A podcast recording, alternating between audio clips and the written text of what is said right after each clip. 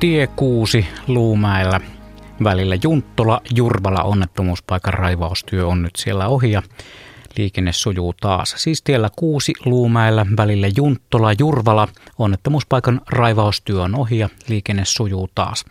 Samoin tiellä 25 Raaseporissa Meltola Karjaa Helsinkitien liittymävälinen tieosuus. Siellä onnettomuuspaikan raivaustyö on niin ikään ohi ja liikenne sujuu taas normaalisti. Siis tiellä 25 Raaseporissa Meltola Karjaa Helsinkitien liittymän välisellä tieosuudella onnettomuuspaikan raivaustyö on nyt ohi ja liikenne sujuu taas.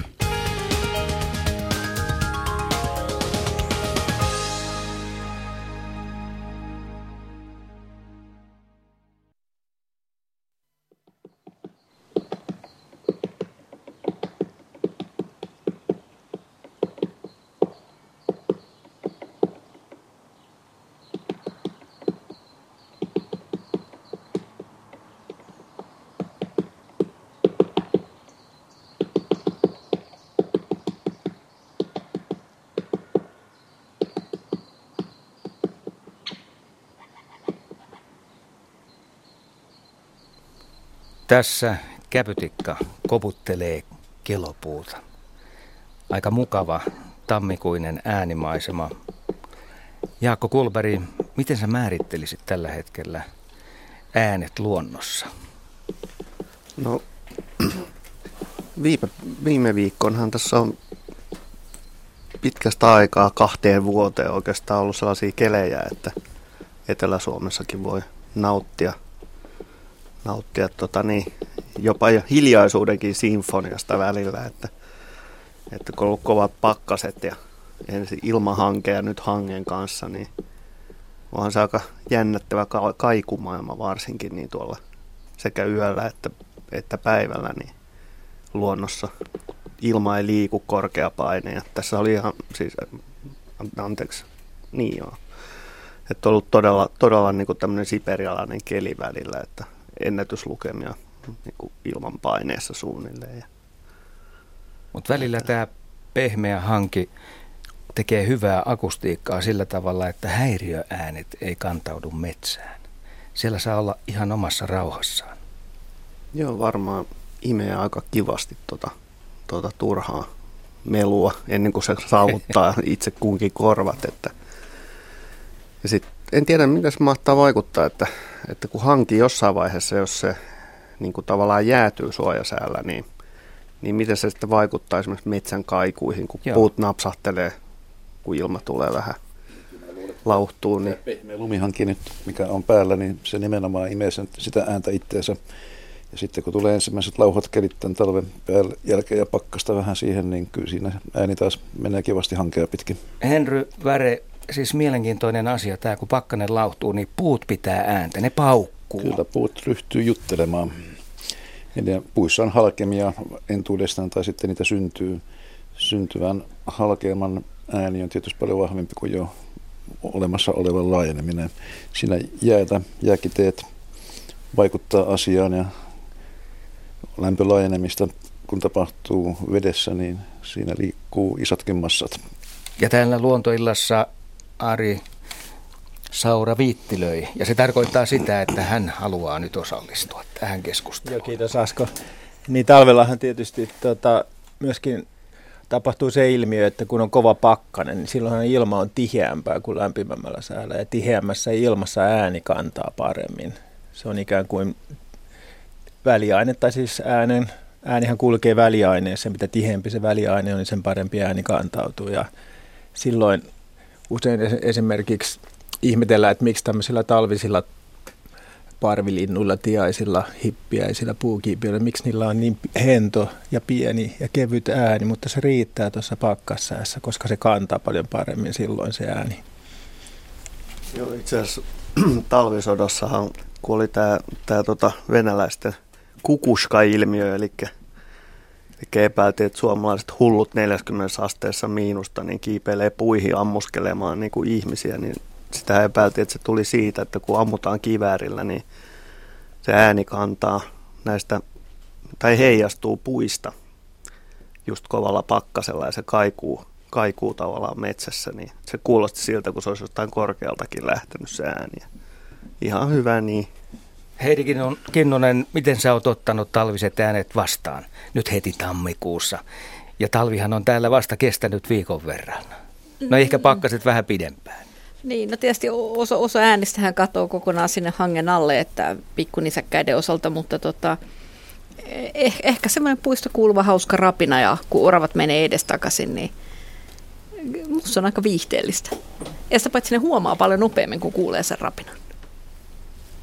Ja tänään täältä on pois Juha Laaksonen. Hänelle lähetetään tietysti terveisiä. Kaikki lähettää. Ja Pirkka-Pekka on ulkomailla, joten Asko Hautaaho häntä täällä tuuraa.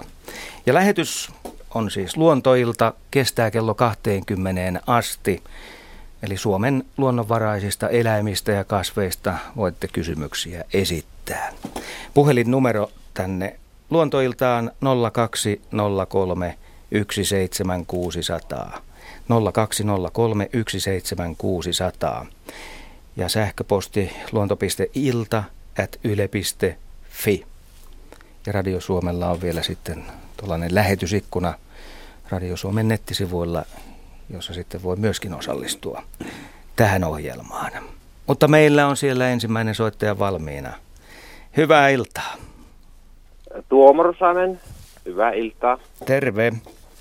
Terve. Ja nyt lähdetään selvittämään kuvallista kysymystä. Eli kerro vähän tästä kuvasta. Joo, tämä on, tämä on otettu tuossa syksyllä loka, ensimmäinen kuva tuossa lokakuussa. Tämmöinen pieni perkki on lampi Sotkamossa, syvä lampi, jopa yli 20 metriä on tällä syvyyttä tällä lammella ja olisiko joku kolme hehtaaria koko, kokoaan niin lammella. Ja tässä tuli semmoinen jännä ilmiö, että alko, kun lampi alkoi mennä jäähän syksyllä ja tähän tuli semmoinen pyöre, noin 30 metriä halkasijaltaan pyörä ja se, siinä niin kuin vesi pyöri, pyöri aivan, aivan silmissä, silmissä ja se lampi oli itse jäässä, mutta se, se, oli se pyöre oli sulaa ja pyörteen keskellä oli sitten taas jäätä. Ja sitä ihmeteltiin ja seurattiin sitten monta viikkoa ja sitten, sitten tuli se lauhajakso ja se jää suli. Niin se, mä otin kuvan siitäkin sitten ja se pyöre vielä pyöri siinä aivan, aivan, aivan selvästi ja sitä kesti noin vajaan kuukauden verran sitä, sitä pyörettä siinä lammessa ja se oli kyllä meistä niin erikoinen ilmiö. Mä otin useita valokuvia sitten ja lähetin sinne teille teille siitä. Ja tota... Tämä on ihan hieno kuva. Mutta kuitenkaan niin aikaisemmin siellä et ole tätä nähnyt. Ei, ei, että 40 vuotta tuossa seurannut sitä lammen, lammen tota, niin, liikkeet, mutta en ole ikinä ennen huomannut semmoista, semmoista ilmiötä siinä. Että nyt oli kyllä ihan ensimmäinen, ja sillä, sillä me ihmeteltiinkin, että mistä tämmöinen mistä tämmöinen johtuu. Että se on kuitenkin niin syvä se lampi, että tota, Mä luulen, että siinä on joku 15 metriä vettä siinäkin pyörteen kohdalla. Haluaako Ari kysellä vähän lisää? Joo, ja, tai itse asiassa voisi vähän niin kuin selvittää tämmöiset, tämän tyyppiset pyörteet pienissä vesistöissä, niin noin, jos katsotaan ihan maailman mittakaavassa, niin ne ei ole mitenkään hirveän epätavallisia. Ne yleensä tämä ilmiö näkyy sellaisilla alueilla, missä on maavajoamia. Eli silloin tapahtuu jonkin asteesta sen maaperän romahtamista tämän vesistön pohjassa. Eli sinne tosi sanoen syntyy reikä sinne pohjaan, joka alkaa imeä vettä johonkin. Se voi olla joku tämmöisillä tota, kalkkimailla, se voi olla joku maanalainen virta tai joku, johon se vesi sitten pakenee. Tai sitten jos on semmoista maannosta, että se on löysää tai pehmeää ja vajoaa sitten muuten, niin vesi, vesi vajoaa sitten mukana. Eli ikään kuin tulppa irtoaa sieltä lammen pohjasta. Mutta sitten Suomen olosuhteissa, jos ajatellaan, niin Suomen maaperhän on hyvin vakaa ja meillä on hyvin, hyvin tukeva peruskallio. Toki sekin halkeilee paikkapaikoja saattaa syntyä tämmöisiä vesijuonteita myöskin maan alle. Niin tota, Suomessa tämä on hyvin harvinaista, että tapahtuisi jotain tämän tyyppistä – mutta mä, sitä mä olisin halunnut kysellä, että onko tämä niinku, minkä tyyppistä tämä maisema, että onko tässä jotain harju tai sora maisemaa esimerkiksi ympäristössä, mihin tämä lampi on, tai kalliopohja, vai onko se ihan kalliopohjainen lampi, vai minkä tyyppisestä lammesta on kysymys?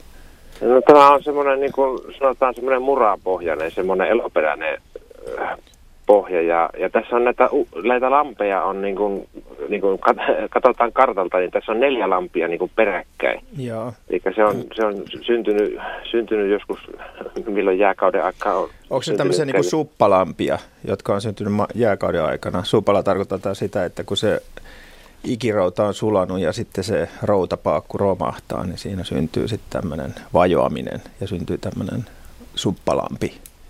Onko teillä siitä käsitystä? No, en osaa siitä kyllä sanoa, mutta nämä on niin syviä nämä lammet. Joo, no, yli, on... yli 20 metriä on tässä tämä syvin kohta, mikä on tässä. No se on niille suppavajoamille just hyvin tyypillistä, että, että ne on syviä ja tämmöisiä vähän niin kuin suppilomaisia. Ja jos se on tämmöisessä Joo. harjuperäisessä, eli siellä on niin kuin paksuja ö, sorakerrostumia siinä, mihin se lampi on syntynyt, niin siellä saattaa sitten myöhemminkin tapahtua niin kuin tämmöisiä vuotoja, josta sitten se vesi, vesi purkautuu alempiin vesistöihin. Onko nämä sarjassa tai nämä rinnakkain olevat laamet, ne onko jotenkin yhteydessä toisiinsa tämmöisten purojen tai jokien kautta, vai onko ne ihan erillisiä? Ne on kyllä ihan erillisiä, niissä on se niin kuin aika korkeat kalliot niin kuin välissä vielä. Joo. Että, voi, voi olla, että ne on sieltä, sieltä pohjan kahta yhteydessä. Niin, onko niillä tuota pinnankorkeuseroja? Näkyykö esimerkiksi peruskartassa pinnankorkeuksia, että, öö, että ne on no eri ei, tasossa? No ei kovin isoja mun käsittääkseni Mutta, Mutta tämähän mahdollistaisi tällaisen mm. ilmiön. Siis jos se noinkin syvällä, noinkin syvällä lammella, niin se on aika iso paine jo siellä pohjalla ja siinä on ihan, ihan mahdollista, että se purkaa vetensä sit, jos ei se ole ö, pintavirtaamana, se ei ole yhteydessä alempiin vesistöihin, se saattaa olla pohjan kautta. Ja sitten jostain syystä vaan se se virtausaukko on sitten suurentunut siellä, siellä varsinkin jos se nyt on tämmöistä sora- ja harjumaata, jossa on irtonaista kivi- ja hiekka-aineesta, niin se saattaa suurentua se virtaamaaukko sieltä ja hetkellisesti, kunnes se sitten taas esimerkiksi tämmöisen mudan ja muun eloperäisen aineksen takia tukkeutuu ja virtaama sitten hidastuu, niin saattaa aika ajoin sitten näyttäytyä tämmöisenä pyörteenä. Niin mun käsittääkseni siinä ei niin sora, soraasta ole niin, että se olisi kalliopohjainen. Niin, niin kyllä, ja Joo. sitten niin tuosta murraa, murraa on sitten se pohja. Joo, no sitten, se on, sitten siellä saattaa olla kalliossa jotain halkeamia, jotka toimii samalla tavalla. Suomen kallioperä on kyllä hyvin, hyvin vakaa ja nämä halkeamat, niin kuin mitä Suomenkin kallioperässä on tämmöisiä rotkovajoimia, ne on hyvin vanhoja ja niin ne ei juuri liikehdi nykyään. Henryllä on ehkä jotain näkemystä tämän tyyppisistä asioista myöskin. Ja sama mieltä olen kuin Ari tässä asiassa, ja aina on mahdollinen selitys tälle niin veden pyörimiselle on veden pois valuminen, muuten tämmöistä ei voi syntyä. Eli, eli reikä siellä on tavalla tai toisella, oli maaperä nyt mikä tahansa, niin, niin se vesi menee sitä jonnekin. Ja määrähän ei voi ole mikään pienikään, jos tuo kuukauden verran tuon kokoinen aukko siinä pyörinyt, niin kyllä siinä on ihan vahva imu ollut pohjassa. Ja meneekö se pohja vesiin vai meneekö se seuraavaan lampeen, niin sitähän tästä on vaikea nyt sitten sanoa. Ja kyllähän tämmöisiä ilmiöitä tunnetaan tosiaan maailmalla ja joissain tapauksissa on johtanut jopa ihan tämmöisen pienvesistön tyhjenemiseen. Kyllä, kokonainen vesistö voi tyhjitä yhtäkkiä. Kyllä, joo. Siis tämä on äärimmäisen mielenkiintoinen havainto mm, ja kuva, kyllä, kyllä, jonka kyllä. voi siis käydä katsomassa Radio Suomen etusivulta.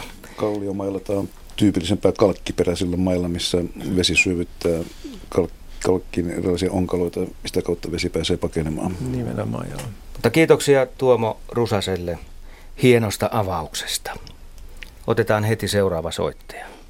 Seppo Halmesmäki, Seinäjoki, terve. No hei. Ja minkälaisella asialla jatketaan luontoiltaa? No lepakoosta. No, pistetään lepakoosta seuraavaksi. Tuota sellainen homma, että mulla on sellainen vanha rintamies talo ja tuota, niin mä olin tammikuun, lokakuun kuudes päivä tuota, niin yläkerä lueskele ja sitten rupesi alahalta kuuluu emännä jumalatonta kirkumista ja hyppymistä ja hetken päästä se soitti mulle, että täällä on lepakko. No mä sanoin, että eihän se nyt, että nehän pitää olla hoidioksessa ja no minä kumminkin menin katsomahan, niin siellä se lenteli keitto- ja olohuoneen väliä ja mä menin lavittalle istumaan ja yritin sitä kuvia No eihän mä keriinny. Sitten tuota se laski niin kuin joku hävittäjä tuota, niin keittiön laattialle ja veti sitten siivet suppuun, että se oli sellainen niin kuin 10 senttiä kokoinen pieni hiiri. Ja sitten mä rupesin seuraamaan, että minkä se oikein menee, niin se hiipii tiskikoneen alle ja sitten tuota, niin se on sellainen kylmävesiputken läpivientireikä, pieni vajaa kaksi senttiä, se meni sinne Jossin alle. Ja tuota, niin mä vain ihmettelen nyt sitä, että kuinka ne lentelöö tuota, sillä Jossin alla on tuota 6, siis 6 astetta pakkaasta, mutta pihalla oli 27 astetta, että missä vaiheessa on sinne mennyt? Heidi. Jaa, että missä vaiheessa ne on sinne mennyt. Siis te olitte niinku, ulkona oli miinus 27 ja, Joo. ja siellä alhaalla on sitten ihan pikkasen vaan miinusta. No, mulla on siellä mittari, jotta mä tiedän, mitä siellä on pakkaasta. Joo. Joo. Siis toihan kuulostaa lepakolle tosi hyvältä paikalta ja onnekkaalta paikalta, Joo. joka on tuommoisen löytänyt. Et tietysti ehkä vähän hassua, että siellä teidän, teidän talon, talon rakenteissa piileksii, mutta tota, ja minkä takia se tuli sieltä pois? Ää, jotain häiriötä on varmaan tapahtunut. Et Joo. ne, ne ei helposti, niille ei ole edullista keskeyttää sitä horrosta, mutta tuossa lokakuun alussa on kuitenkin oltu vielä, niin kuin, vielä siellä, a, Plussan puolella. anteeksi, Plussan puolella. niin, joo, et, et, se on saattanut tulla juomaan tai etsimään vettä ja ne voi silloin, kun on plussan puolella, ne voi hakeutua kesken sen horroksenkin juomaan. Että, että se on periaatteessa, ja ehkä teillä on tiivistynytkin sinne sitten jotain juomavettä ja siinä vähän vironnut ja käynyt heittää pienen lentokeikan. Ö, Osa lepakoista myös tekee niin, että ne ö, parittelee syksyllä, että jos siellä on ollut jotain ö, naaraita tai sitten kyseessä on naaras, jota joku, joku uros on suorastaan ahdistellut, että se on niin poistunut sieltä. Että siinä alkusyksyllä syksyllä siellä lisään, talvehtimispaikassa voi tapahtua myös paritteluja. Että sikäli tota, mm, mun mielestä on todennäköistä, että siellä on useampikin lepakko. Joo. Minä Siis nyt ajattelen, että kun Niin. tulee lämpöisemmät keli, niin mä menen sinne Jossin alle vähän ryömi- ryömimään ja katsomatta, mihin ne siellä. Mm. Jos menette, niin menkää tosi varovasti ja hiljaa, ja jos niitä löydätte, niin älkää kauhean pitkää aikaa niin kuin valolla lyysatko niitä päin näköä, koska se on sitten Joo. niille niin kuin harmillista, jos ne herää ja lämmittää itsensä ja menettää sitä rasvaa. Et se, Joo. se on arvokas paikka niille talvehtia ja keväällä sitten kyllä ne tiensä ulos löytää, kun ne on löytänyt tiensä sisäänkin. Et Joo, ja kyllä niillä minä vesi emännälle- on. Emännälle sanonkin, että ne ka- kaikenlaisiin tupihin tuu, jotta turhaa niitä pelkää. Että Ei kannata ja kannattaa enemmän niin kuin neuvoa ja ajatella niin päin, että, että kyllä ne sitten niin kuin hyttysiä ja hyönteisiä pitää kesällä loitolla, että kyllä ne sen palveluksen tekee. No kuinka pitkän matkan tuollainen lepakko lentää, kun tuossa meidän, tästä on joku 400-500 metriä, mihin on mettää ja siellä niitä kuulemma on ja sitten seuraavan tuossa Törnävän kirkon kivijalas ja taikka kiviaidas ja siihen on sellainen vajaa kaksi kilometriä matkaa. Kyllä varmasti lentää sinnekin, ei mikään Joo. ongelma. Että kyllä Joo. kun niillä on ollut satelliittilähettimiä ja itsekin on joskus semmoisen satelliittilähetin eläimen, ei satelliitti kuin radiolähetin eläimen perässä juossut, niin ne, ne juoksattaa kyllä ihmisiä ihan mielellään ylä- ja alamäkeen. Joskus tuntuu, että harmillisestikin kilometrikaupalla, että kyllä, kyllä se varmasti voi lentää 10 kilometriä yössä ihan helposti. Ja tietenkin hakee aina sitä hyvää ruokailupaikkaa. Joo.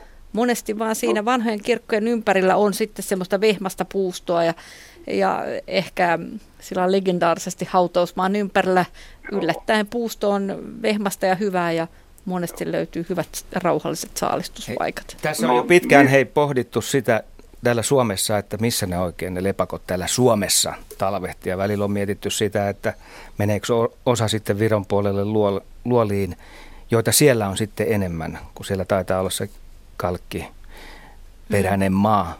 Niin tota, nythän se selvisi. No ei, Tällä tavalla Seppo, Seppo Tuota, kertoi, että Pohjanmaalla ne talvehtii.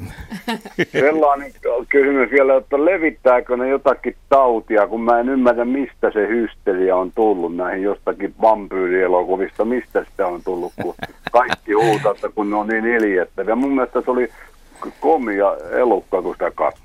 Se on aika sympaattinen otus ja se, e- se, en menisi siihen käsin koskemaan sen takia, että kaikissa, kaikissa nisäkkäissä ja korostan kaikissa, erityisesti pedoissa, on riskinä se, että, että jos ne kantaa rabiesta, niin se voi tarttua ihmiseen. Mutta ei terve lepakko ihmistä halua purra missään tapauksessa, ellei sitä nyt ihan nipistelemässä käy. Että, mm, ky- kyllä ne hy- hyvin rauhanomaisia on. Et joskus ne voi kantaa kyllä, kyllä loisia, jotka sitten voi olla ihmisille harmillisia, mutta en, en näistä talvehtimien osalta en pitäisi tätäkään niin kuin riskinä. Selvä. Et kyllä nyt toivotan lepakoille menestystä ja, ja pitäisin itseäni onnekkaana, jos omassa talossani olisi tämmöinen talvehtiva, toivottavasti useampi. Kiitoksia. Seppo Halmesmäki, Seinäjoki, hieno havainto. Tosi hauskaa. Näitä talvehtivia paik- talvehtimispaikkoja tunnetaan rajallisesti. Mm. Ja, ja tota, tiedetään kyllä, että noissa sodan jälkeen jääneissä rakennelmissa, miksi niitä kutsutaan, kun tehdään tämmöisiä, maahan on kaivettu Bunkkereita. bunkkereita ja, ja tota, et sellaisista niitä on löytynyt ja Viron puolella todella on näitä hyviä luolia, mutta tota. Suomessa on rajallisesti hyviä paikkoja. Että, Suomessa, Suomessahan niitä varmaan on myös niinku kaivoksissa.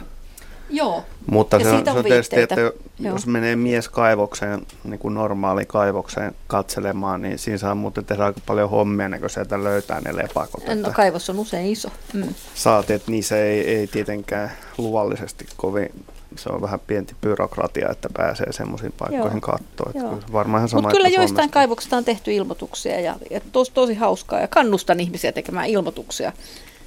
No, mäkin on aika paljon armeijan linnakkeella liikkunut ja jokaise, jokaisesta niin, niin tota, saaresta, missä on, on bunkkereita, niin kun aika usein on, niin aina sieltä on joskus lepakoita löytynyt, mutta, mutta ne on ollut semmoisia tapauksia, että niistä näkee, että se on nyt vahingossa jäänyt tuohon kökkimään, että siellä on huomattavasti parempia paikkoja, jotka ei niin kuin ole noin vaan saavutettavissa.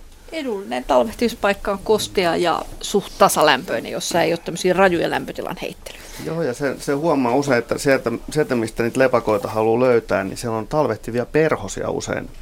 Tämä niitä tulee totta. näkyviin. Siitä tietää, että se on niinku tasalämpöinen se mesta.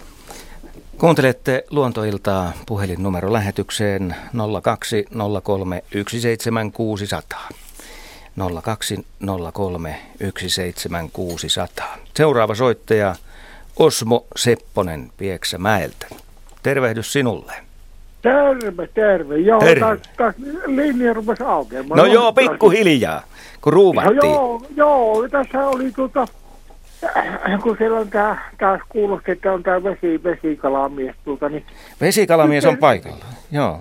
no sitten, ja nyt tuo Itä-Suomen yliopisto, eli tällä tuo, tuota, kato kun kehuttiin, että mu, mu, muikku syö eläinplanktonia ja sitä sitten kannattaisi ihmisen niin syödä niitä samoja muikkuja. Nyt tota vanha, vanhat miehet kertovat semmoisia, että kun pumpulilankaa laskee vettä, niin näkee missä syvyydessä se planktoni on, kun ollaan syvillä järvillä.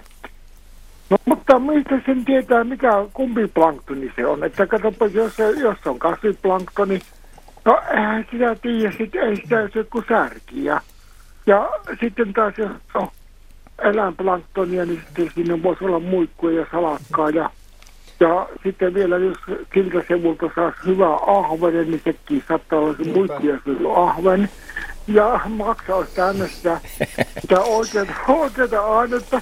Mutta mistä se, kun jos mä sen langan lasken, No, niin mistä sinä tiedät, kumpa on planktonia? Kyllähän tota, siis Se- se se kysymys. temppu, niin sehän pohjautuu taikka sen taika on siinä, että se pumpulilankahan tavallaan niin kuin imee sitä vettä vettä tota noin, niin sisäänsä ja jos siinä on kasviplanktonia, niin se imeytyy siihen lankaan ja värjää sen langan. Jos se valkoista pumpulilankaa, niin se värjäytyy, jos siinä on kasviplanktonia. Mutta tämä eläinplanktoni on sen verran isompi kokosta, että se ei imeydy siihen lankaan kyllä mitenkään. Että kyllä jos, jos, jos pumpulilanka... Niin. Ei me, ei me sitä läpikään, ne on sen verran isompi kokoisia otuksia, että ne pumpulilanka ei tee niille oikeastaan mitään. Taikka ne ei mitenkään niin kuin voisi siihen pumpulilankaan. Ehkä vähän saattaa joku sotkeutua siihen hiukan, mutta että nimenomaan jos on viherlevää tai sitten piilevä kukintaa, niin se värjää tämmöisen pumpulilangan kyllä selkeästi. Se tarttuu Joo. siihen. Henry voi varmaan vahvistaa tämän asian. Kyllä, kyllä, kyllä näin on. Särkiparvi siihen, kun on no siis ei särkikään varmaan sitä, sitä tota kasvisruokaa tai levää syö niinkään siinä leijuvassa planktonissa, vaan se syö nimenomaan tämmöisiä tota, noin, muiden vesikasvien pinnalla kasvavia rihmamaisia leviä siinä samalla kun se napsii niitä kasvinosia. Että useat särkikalathan tosiaan ne on osittain kasvissyöjiä syövät myöskin. Ja, tota... ja tota, niin, siis nyt pitää tarkistuttaa, että se eläinplanktoni on no, niin, että se jää siihen langan pinnalle. Ei, ja se ei, ei ne on sen verran isokokoisempia. Varsinaisesti, ei väriä niin kuin varsinaisesti ei, ja eläinplankton on semmoista, että sitä näkee ihan paljain silmin. Ne on semmoisia hyppiviä pomppia, niin, pomppivia pieniä ah, otuksia. No, just, just, joo, joo, Vesikirpuiksi kyllä. sanotaan niitä niitä ja sitten on tämmöisiä hankajalkaisäyriäisiä, jotka on hiukan pienempiä no, kuin vesikirpat. No, no, no, no joo, just, just. No, se, se, tästä ymmärrys rupesi tulemaan kyllä, että, mm. että tuota niin, että no ei, ei kun pitää lähteä ensin lankoon uittamaan. Ja, ja pitää sitten, lähteä lankaostoksille ja sitten uittamaan sitä sinne järven veteen. Ja sitten on, joo, niin. se on hyvä. Kiitoksia, kiitoksia paljon. Kiitoksia. Tämä on aika hyvä selvennys ja tuossa oli Kuopion radio puhuu kovastikin tästä, tästä asiasta puhuvat ja siellä oli tutkimuksia tehty. Ja, ja niin, kiitoksia oikein paljon teille sitten. Kiitoksia vaan soitosta. Osmo Sepponen, se oli hieno keskustelu. Kello on 18.30 ja otetaan vaan seuraava soittaja linjoille. Ken siellä? Täällä on Sarjasen Matti Vantaan Tikkurolasta. Terve. Terve. Tässä oli tota, tämän päivän Hesarissa juttu tuosta, kuinka Pyy uhkaa Östersundomin laajenemista tai Helsingin laajenemista Östersundomiin. Ja tota, jos on toimittaja kirjoittanut, että niin tuota, luisrääkät, kehräjät ja pyyt, joille Natura yrtti vaatii suojelua, niin ne niin kuin tämän Helsingin laajenemista tänne joidenkin mielestä Helsingin ryöstä, ryöstämää Sipoon aluetta, niin tota, onko ne tosiaan niin yleisiä lintuja kuin tässä niin tämmöinen kohta 60 äijä, niin mä oon kerran muistaakseni kuullut kehreijän äänen ja toi ilmeisesti on se ruisrääkän ääni, mikä kuuluu takaa. Mm-hmm jota en muista ikinä kuulleeni missään. Ja on kyllä maaseudulla viettänyt aikaa, vaikka tässä Vantaa-alueella on suurimman ja Helsingin alueella suurimman osa elämästä asun. Pyy, pyykän ei ihan niin kuin joka päivä eikä joka kymmenes vuosi tullut näkyviin, vaikka on tuolla maaseudullakin tullut aikaa vietetty. Että kysymys on vähän niin kuin yksinkertaisesti sillä että että onko ne nyt sit oikeasti niin yleisiä lintuja vai jossain luontoilloissa on mun mielestä siis ruisrääkästäkin puhuttu, että se on jotenkin harvinainen Suomessa. No nyt tässä tulee lintulajeja. Mitä Jaska? No, jos aletaan purkaa vaikka ruisrääkästä. Ruisrääkkää helpoudesta pääsee, jos nyt pääkaupunkiseudulla asuu, niin kuuntelemaan, niin tuolla Vuosaaren legendaarisella Pierumäellä, kuten sitä kutsutaan, niin eli entistä kaatopaikkaa on nykyistä maantäyttömäkeä, niin siellä on useampia ruisräkkiä ollut ainakin tässä viime vuosina pitämässä soidinta. Ja siinä toukokuun lopulla, kesäkuun alussa, niin ne pitää kyllä möykkää siellä ihan hyvin. Ja, ruissrääkkä on sellainen laji, että, että sen niin kuin määrät Suomessa niin saattaa vaihdella aika paljonkin sen mukaan, että miten sattuu sen muuttoaikaan osumaan tuulet kaakosta meille päin. Ja jos se muuttoaikaan on, on yöllä hyvä lämmintä kaakkois, kaakkoistuulta, niin on, on todennäköistä, että Suomeen tulee huomattavasti enemmän ruisrääkkiä, jotka tekee reviiriä sitten maahamme. Et se on semmoinen lintu, jolla aika paljon vaikuttaa tosiaan nämä muualta tulevat yksilöt siihen meidän, meidän tota niin, laulavien koiraiden määrään. Et se on periaatteessa peltolintulaji, joka, luon, jonka luontainen elinympäristö on alun perin ollut tällaista suht matalaa steppiä eli aroa. Ja, ja sen, sen voi tietysti ymmärtää sen, että kaikki avoimen maaston lajit ja, ja peltolinnut myös niin on, on uhanalaistunut Suomessa siitä, mitä ne aikaisemmin oli. Mm. Noi, noi alueethan on just ihan vierekkäin, mutta tämä Östersundomi ja tämän Sipoon alue, minkä Helsinki on lunastanut Joo, siis, no, niin jos, jos hypätään seuraavaan lintulajiin, vaikka kehrääjään, niin, niin Joo. Mä, mä oon itse tota, jo pikkupojasta lähtien siellä Östersundamissa käynyt perhosia keräilemässä ja mun vanha Brixen Strattonin generaattori houkutteli kehrää ja koiraita laulamaan kilpaa itsensä kanssa ja mun ennätys on seitsemän samalta paikalta huutamassa sen kanssa kilpaa. Et vaikka se korvaan, korvaan kuulostanut ollenkaan samalta kuin kehrääjä, niin ilmeisesti tietyllä etäisyydellä niistä linnusta sen, sen, tota, sen tahti oli jokseenkin sama, vaikka se pitikin paljon kovempaa mölyä. Ja siinä on niillä kuivilla kallioalueilla, mitä siinä Östersundamissa on, niin se oli hyvin paljon laulavia kehräjiä. Se on jopa niinkin huonona alkukesänä ja kylmänä alkukesänä kuin viime kesänä niin todettu laskennoissa, että siellä on niitä aika paljon. Että sama juttu, kuten, kuten edellisen lintulajin kanssa, niin sitä kanssa lähteä kuuntelemaan ilta yöstä. Ja tota niin, tuolta internetistäkin saa varmaan ladattua puhelimeensa tätä taustalla kuuluvaa ääntä ja se kun pistää kajareista soimaan niin kuin kännykästä, niin hulluimmat koiraat saattaa tulla lentämään sun eteen niin kuin katsomaan, että mitä täällä hänen reviirillään tapahtuu. Et, et linnut on aika uskomattomia tässä mielessä. Mitä. Ja mikä se kolmas laji olikaan? Pyy. Pyy. Pyy. No mm. pyystä mä sanoisin, että se on ehkä kaikkein harmittomin näistä tapauksista. Että se on kyllä varsin yleinen lintu Suomessa. Siihen määrään nähden, miten paljon niitä on, niin aika harvat pääsee niitä näkemään. Ja... Siis tosi piilotteleva laji. Joo, se... Ja muuten elää aika pienellä alueella loppujen Joo, niiden reviirit ei ole kyllä välttämättä edes hehtaaria suurempia. Et, mutta pyykin on hyvin, jopa viheltämällä pystyy uunottamaan niin kuin tiettyyn aikaan vuodesta niin pyykoiraita, että sen äänihän on semmoinen hyvin... Tässä näin. Mm. Hyvä kun Mi- kerrot, mutta tässä se jo kuuluu. Kuvaile meillä on, sitä. Meillä on nopeat, nopeat palvelijat täällä. Ja, Joo, kiitos. saa ihan ostaa. Mutta mä olin hei, ihan varma, että tämä on niin korkea ääni, että ihan kaikista radioista tämä ei tule. Että niin, no. Kerrotaan nyt, että taustalla on siis pyynä. Niin, ne, niin, aivan. ne kuulijat, jotka ei nyt kuule mitään, niin ottakaa yhteyttä korvalääkäriin. Tässä on Hei, myös tekninen ongelma, että, että tällaiset taajuudet kaikki ei kyllä mene läpi. Meidän mm, lähetysketjustakaan.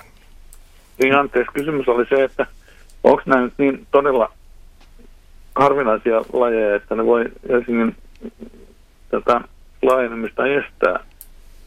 Enpä usko, mutta te, no, nyt, on, nyt on tietysti niin, että kun on olemassa, äh, luulisin, että pyy on silmällä pidettävä laji, joten sillä oikeastaan ei ole mitään suurempaa merkitystä. Ruisrääkästä en ole ihan varma, onko se mahdollisesti vaarantunut.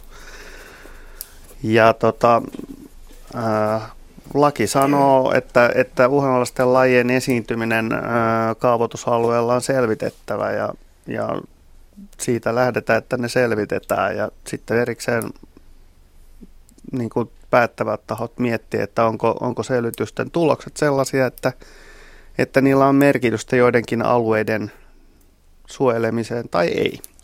Että näin se homma menee, että siinä vaiheessa, kun jotkut lajit on erityis, niin sanotusti erityisesti suojeltavia lajeja, niin silloin vaaditaan jo aika paljon, että niiden esiintymis, vakituiset esiintymispaikat, niin että ne saisi hävittää. Mutta mikään näistä kolmesta lintulaista ei ole, ei kuulu erityisesti suojeltaviin lajeihin, mutta mutta linnustoselvitykset on sellaisia, että, että niillä saadaan niin tavallaan kuva siitä, että, että jos on paljon uhanalaisia ja silmällä pidettäviä lajeja, niin se tietysti kertoo siitä, että meillä on alue, jossa on niin kuin ehkä keskimääräistä enemmän luontoarvoja ja, ja tämmöinen alue voi vaatia esimerkiksi lisää selvityksiä, joka tietysti mehän kaikki tiedetään, kuinka paljon poliitikot saa arkisessa elämässään aikaa nopeita päätöksiä ja tehokasta toimintaa, niin se saattaa päivällä tai parilla pidentää sitten tätä prosessia, joka vääjäämättä kuitenkin jatkuu. Asia selvillä. Kiitoksia Jaska. Niin, ja Syvää luotaa vasta vastauksesta. Se voi jatkaa, että turha Helsingin viranomaista yhtä ihmetellä. Kyllä ne tiesivät, mitä he ostivat. No niin, tai ottivat. tämäkin vielä. Tai ainakin hänen on sitten pystyä lukemaan se papereista.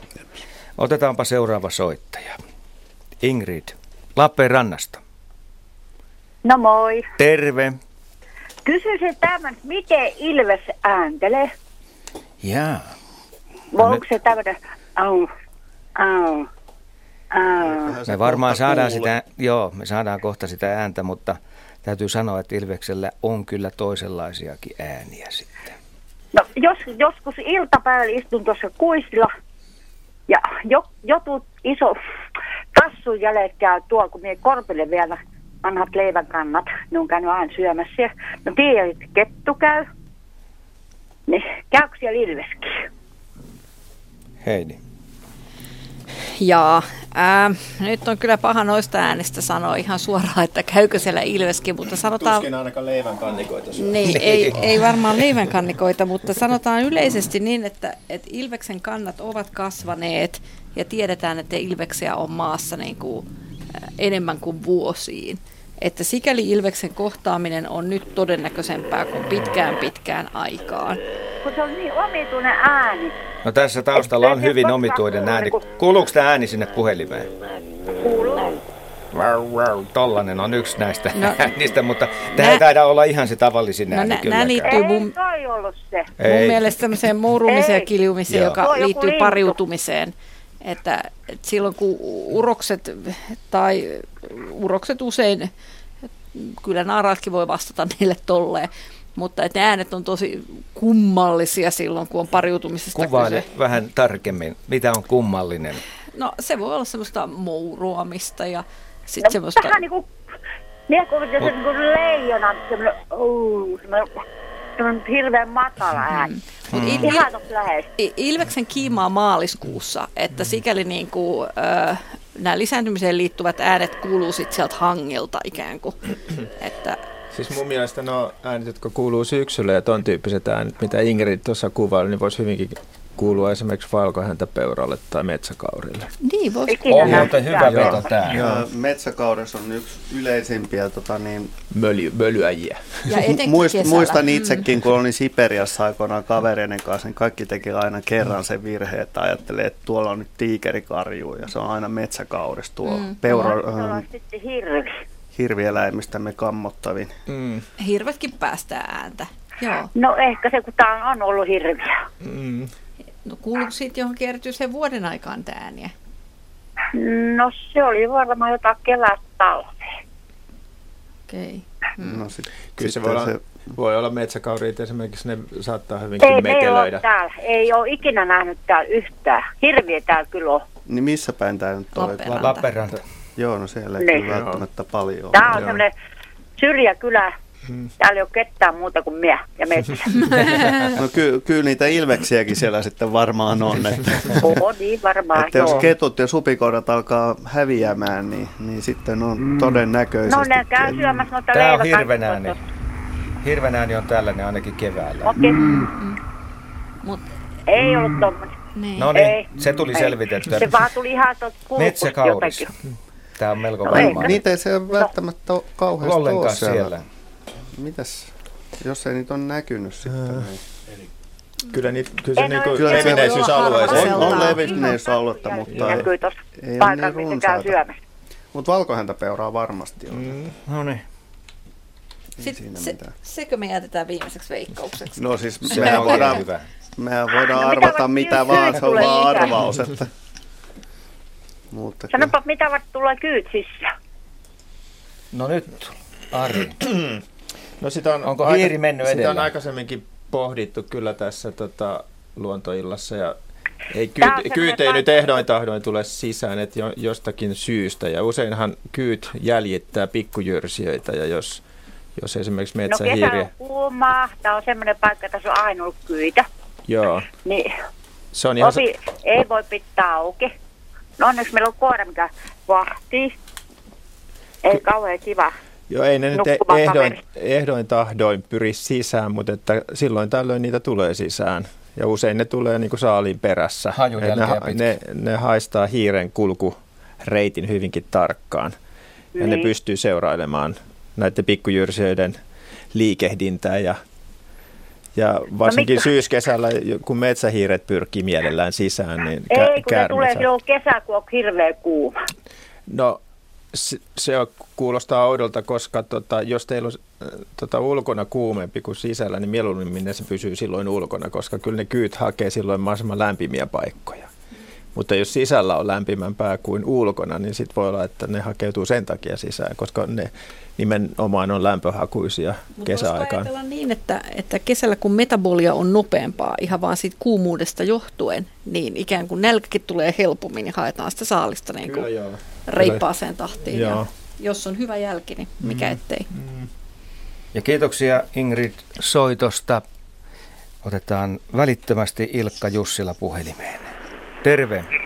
Joo, terve, terve. Ja millä asioilla nyt Kala luontoilmassa? kysymys. Asun Vahdolla ja tää lähtee tää Vahdon Ruskon Raisiojoki. Joo. Ei, ja tää on niinku Turun tai Aurajoista niin seuraava pohjoisen laskee pa- Pansiossa Joo, mereen Turussa. Joo. Ja tota, tää on vanhaa merenpohjaa, eli tää on ensimmäisenä on pulpahtanut pinnalla vahto ja sitten rusko joskus jälkeenpäin ja Raisio on viime vuosikymmenellä vissiin. Joo. Niin, niin, mä olen pikkupoikana käynyt, mä olen nyt vähän runsas 60, niin paljon onkimassa tuossa joessa. Olen pitänyt katiskaa siellä, ei ikinä ahveni. Mm. Ei koskaan ahveni. Mm. Ja nyt siihen jälkeenpäin 60-luvun loppuun, niin siihen rakennettiin, Ruskovahdon rajan rakennettiin yksi pato. Se ei sitä voinut vaikuttaa, koska mä olin sitten jo 50-luvun lopulla ja 60-luvun alussa. Ja mua vanhemmat miehet, kun, mitä täällä, olen koko ikäni asunut täällä, ja nämä ketkä on, niin ainoastaan haukia ja särkikaloja. Joo. Mistä se voi johtua? Enää ahven on aivan varmaa, että jos paljon ongitaan, niin kyllä ahven on siinä ja katiskaa, niin kyllä ahven on siellä. Isoin särkiparvi oli katiskas välillä, mutta ei ikinä ahventa. Joo, siinä, tietysti tota, sillä alueella maaperä saattaa olla aika ajoin hapan just sillä alueella. Siellä saattaa olla semmoisia niin sanottuja alunamaita, jotka silloin kun ne vesistöt kuivuu, ne hapettuu ja sitten kun tulva nousee, niin nämä tota, hapamat sulfidi, sulfidit liukenee veteen ja tota, aiheuttaa semmoisia tota, niin sanottuja pH-piikkejä siellä, eli happamuus laskee siellä. Ja se saattaa Joo. olla yksi syy siihen, että jotkut tietyt kalalajit puuttuu näistä rannikkojoista. Et se, Niin, semmoista, semmoista ilmiötä on havaittu muissakin, mutta mä en nyt ihan varma tästä, tästä kyseisestä jokialueesta, että virtaako se semmoisten alueiden läpi. Luultavasti se on vain Halitoriina meren pohjaa, niin kuin On. itsekin sanoit, että se on noussut sieltä meren pohjasta aikanaan On, kyllä. ne, ne alueet, että mä uskoisin, että siellä on, siellä on kysymys nimenomaan siitä, että tota, siellä se happamuus vaihtelee vedessä aika voimakkaasti riippuen niiden alueiden kuivuudesta tai tulvimisesta. Ja ne alueethan on hyvin herkkiä molemmille, sekä tulville että kuivuudelle. Et jos on kuivaa, niin ne menee hyvin vähävetisiksi, eli silloin tapahtuu sitä hapettumista. Ja Se on nyt sitten taas, ainakin. Ja sitten, taas, joo, ja sitten taas, jos on sateisia kesiä ja ehkä keväällä, kun on tulva-aika, niin ne saattaa sitten tulvia ihan ylijääräiden. Joo, ja kun tuota suot ojitettiin, niin se oli täysvirhe. Joo, se, se ojittaminen on lisän, lisännyt tätä vesistöjen happamuitumista se on... sen takia, että, että silloin nimenomaan kun ojitetaan alueita, niin silloin kesällä kun on kuivaa, niin ne pääsee ne, ne tota, sulfidipitoiset alun, alunamaat hapettumaan ja silloin tapahtuu just tätä vesienkin happamoitumista. Ja mä luulen, että tämä saattaa olla syynä siihen, että, että tietyt kalalajit siitä hyötyy, ne jotka sietää paremmin tämmöisiä vaihteluita tai niiden kuutu- tai poikasalueet on muualla kuin semmoisilla alueilla, jossa nämä tämmöistä happamoitumista tapahtuu. Nimenomaan kaloilla nimenomaan mätti kehittyvä mäti ja pienpoikaset on erityisen herkkiä tälle, näille happamuuden muutoksille. Varmaan heijastuu myös niiden, niiden eläinplankton ravintoleistoon huomattavalla tavalla. Totta kai se on niin kuin, ei se ole yksilitteinen se asia, että miten se vaikuttaa se happamuus. Se vaikuttaa ravintoketjun kautta ja monen muunkin asian kautta. Ja niiden kalojen yleisenkin fysiologian kautta, ei pelkästään tämän lisääntymisen kautta. Mä luulen, että osittain on tämmöisen savimaa vaikutusalueella tämä jokialue. Ja ne on mun aika herkkiä tämmöiselle kuivumiselle ja vettymiselle. Kyllä joo. Ja sitten se humushappupiikki, mikä tulee ojitetulta soilta ja metsistä, niin se tuo ainakin kevätpiikin. Kyllä joo. Kiitoksia Ilkka Jussila.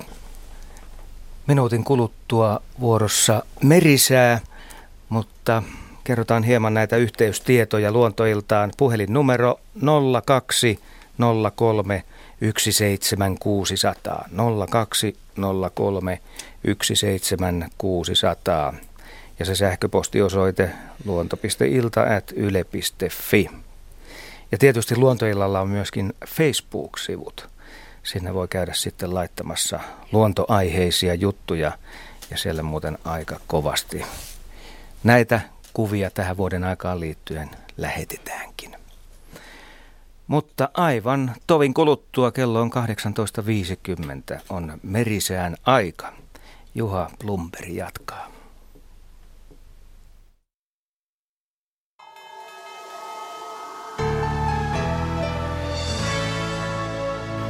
Kiitoksia Asko sinne Luontoillan studioon. Tässä todellakin säätiedotus merenkulkijoille, joka alkaa kovan tuulen varoituksilla.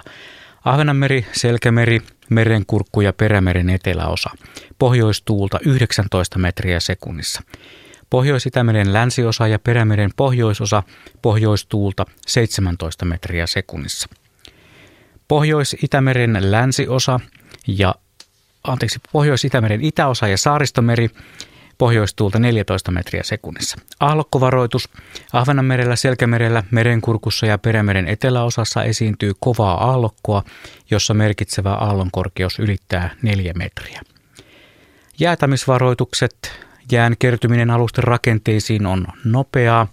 Suomenlahden itäosassa, Selkämeren pohjoisosassa, Merenkurkussa ja Perämerellä – Jään kertyminen alusten rakenteisiin on kohtalaista Suomenlahden länsiosassa, Pohjois-Itämerellä, Ahvenanmerellä, Saaristomerellä ja Selkämeren eteläosassa. Ja vedenkorkeusvaroitus. Merivesi on Selkämeren pohjoisosassa, Merenkurkussa ja Perämerellä matalalla. Toistan varoitukset, kovan tuulen varoitukset ensin. Ahvenanmeri, Selkämeri, Merenkurkku ja Perämeren eteläosa, pohjoistuulta 19 metriä sekunnissa, Pohjois-Itämeren länsiosa ja Perämeren pohjoisosa, pohjoistuulta 17 metriä sekunnissa, Pohjois-Itämeren itäosa ja Saaristomeri pohjoistuulta 14 metriä sekunnissa. Aallokkovaroitus Ahvenanmerellä, Selkämerellä, Merenkurkussa ja Perämeren eteläosassa esiintyy kovaa aallokkoa, jossa merkitsevä aallonkorkeus ylittää 4 metriä. Jäätämisvaroitukset Jään kertyminen alusten rakenteisiin on nopeaa Suomenlahden itäosassa, Selkämeren pohjoisosassa, Merenkurkussa ja Perämerellä. Jään kertyminen alusten rakenteisiin on kohtalaista Suomenlahden länsiosassa, Pohjois-Itämerellä, Ahvenanmerellä, Saaristomerellä ja Selkämeren eteläosassa. Ja vielä veden korkeusvaroitus. Merivesi on Selkämeren pohjoisosassa, Merenkurkussa ja Perämerellä matalalla.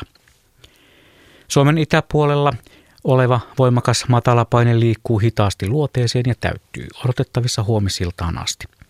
Pohjoistuulta Suomenlahdella pohjoistuulta 6-10 metriä sekunnissa, länsiosassa ylimmillään 12 metriä sekunnissa, ajoittain lumisadetta. Pohjois-Itämeren itäosa ja saaristomeri pohjoistuulta 9-14 metriä sekunnissa, huomenna päivällä tuuli heikkenee hieman, ajoittain lumisadetta. Pohjois-Itämeren länsiosa ja Ahvenanmeri pohjoistuulta 14-17, Ahvenanmerellä ylimmillään 19 metriä sekunnissa. Huomenna aamulla tuuli heikkenee hieman, päivällä 10-14 metrin sekunnissa, ajoittain lumisadetta. Selkämeri, merenkurkku ja perämeren eteläosa pohjoistuulta 15-19 metriä sekunnissa.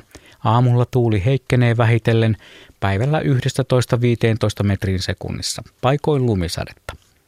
Perämeren pohjoisosa pohjoistuulta 10-15, aluksi ylimmillään 17 metriä sekunnissa. Aamulla tuuli heikkenee vähitellen, enimmäkseen hyvä näkyvyys. Ja Saimaa heikkenevää pohjoistuulta yöstä alkaen 3-7 metriä sekunnissa, lumisadetta, joka heikkenee vähitellen. Ja odotettavissa torstai-illasta perjantai-iltaan. Suomenlahti, Pohjois-Itämeri, Ahvenanmeri, Saaristomeri, Selkämeri ja Merenkurkku luoteistuulta alle 14 metriä sekunnissa. Perämeri, pohjoistuulta, koven tuulen todennäköisyys 60 prosenttia, perjantaina koillistuulta enimmäkseen alle 10 metriä sekunnissa. Sitten hieman puutteelliset säätiedot rannikkoasemilta tänään kello 18. Haapasaaressa pakkasasteita 10, tuuli koillisesta 9 metriä sekunnissa. Kotka rankki 11, pohjoinen 6, Orrengrund miinus 10, pohjoinen 9, Emäsalo miinus 11, pohjoinen 6, Kalboidagrund miinus 10, pohjoinen 8. Eestiluodossa luoteistuulta 4 metriä sekunnissa, Harmajan ja Mäkiluodon tiedot puuttuvat, Bokashär 10, pohjoinen 8, Jussarö 10, pohjoinen 11, Hanko Tuliniemen tiedot puuttuvat, Russarö miinus 10, pohjoinen 11, Venöön tiedot puuttuvat, Uuttyössä pakkasasteita 9, tuuli pohjoisesta 13 metriä sekunnissa. Bookshare 6, pohjoinen 12, Ristna miinus 9, luode 4, Gotska Sandön miinus 3, luode 11. Rajakarin, Fagerholmin ja Kumlingen tiedot puuttuvat, Nyhamn miinus 6, pohjoinen 9, Märketin tiedot puuttuvat, Isokari miinus 8, pohjoinen 15. Kylmäpihlaja miinus 9, pohjoinen 17, Tahkoluoto miinus 9, pohjoinen 14, Selgrund miinus 10, pohjoinen 9. Brecharet 7, Koillinen 13, Strömmingsbodanin tiedot puuttuvat, Valassaaret miinus 7, Koillinen 17, Kallanin tiedot puuttuvat, Tankkar miinus 8, Koillinen 16, Ulkokalla miinus 9, Koillinen 16, Nahkiaisen ja Raahen tiedot puuttuvat, Oulun Vihreä saari miinus 13, Koillinen 9, Marjaniemi miinus 14, Koillinen 14, Kemi ykkösen tiedot puuttuvat ja ajoksessa pakkasasteita 17, tuuli pohjoisesta 9 metriä sekunnissa. Meriveden korkeudet tänään kello 18 mitattuna Kemi miinus 105 senttimetriä. Oulu miinus 95, Raahe miinus 94, Pietarsaari miinus 78 senttimetriä, Vaasa miinus 63, Kaskinen miinus 54, Mäntyluoto miinus 44, Rauma miinus 36 senttimetriä, Turku miinus 30, Föglö miinus 18, Hanko miinus 21, Helsinki miinus 17 ja Hamina miinus 14 senttimetriä. Ja aallokon korkeustieto kertoo, että perämerellä ei tämä tieto voi pitää paikkansa. Jätetään se lukematta.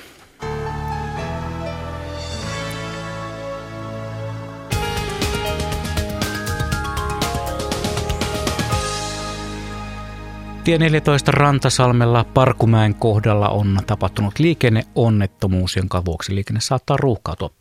Tämä on siis ensitiedote liikenneonnettomuudesta tielle 14 Rantasalmelle. Siellä Parkumäen kohdalla on tapahtunut liikenneonnettomuus.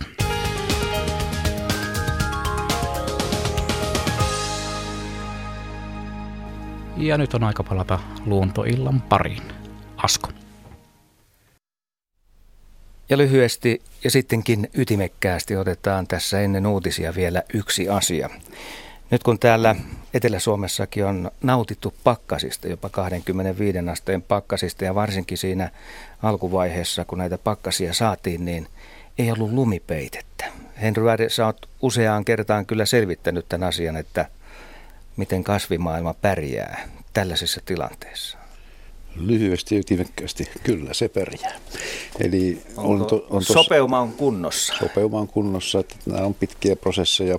Kelit on aina vaihdellut ja kyllähän tämä meidän kasvimaailma tähän on sopeutunut niin kuin myöskin eliömaailma. Kannat vaihtelee ja heilahtelee, mutta suuria muutoksia ei vielä näillä ilmiöillä tapahdu.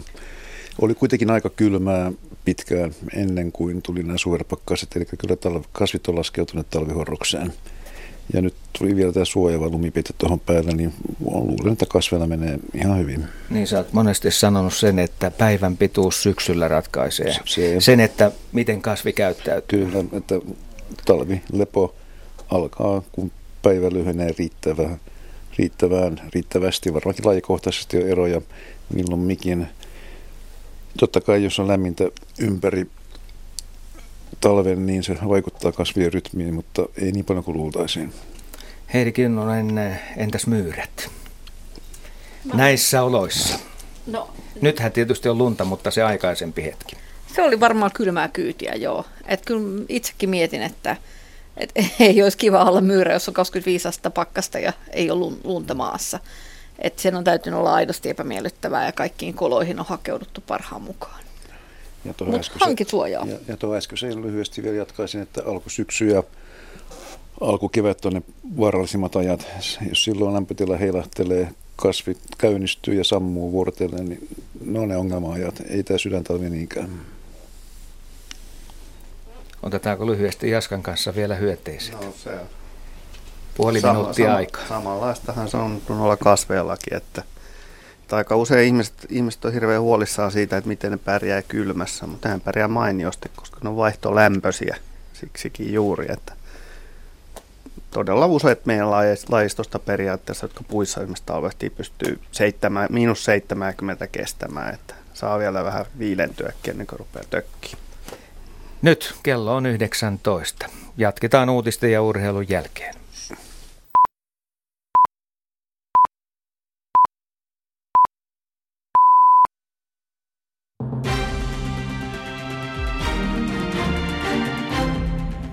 Valtiovarainministeri Alexander Stubbin mukaan hallitus voi kieltää rasistiset katupartiot. Hallitus aikoo selvittää vapaaehtoisten katupartioiden aseman oikeudellisia perusteita. Stubbin mielestä turvattomuuden tunnetta ei pidä poistaa katupartioilla.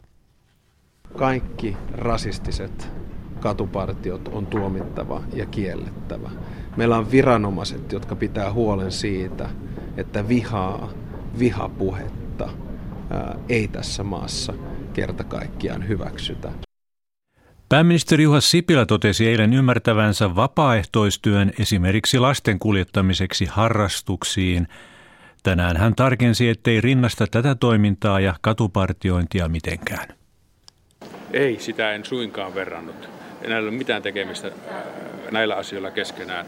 Ehdottomasti Suomessa järjestyksenpito kuuluu poliisille. Ylen tietojen mukaan Suomen ulkoministeriön verkkovakoiluhyökkäyksen takana oli venäläinen ryhmä. Ministeriössä paljastui verkkovakoilutapaus vuonna 2013. Venäläinen tietoturvayritys Kasperski arvioi Ylelle, että Turla-niminen ryhmä on iskenyt yhteensä satoihin kohteisiin lähes 50 maassa ja toiminut yli 10 vuotta Venäjän valtion rahoituksen turvin.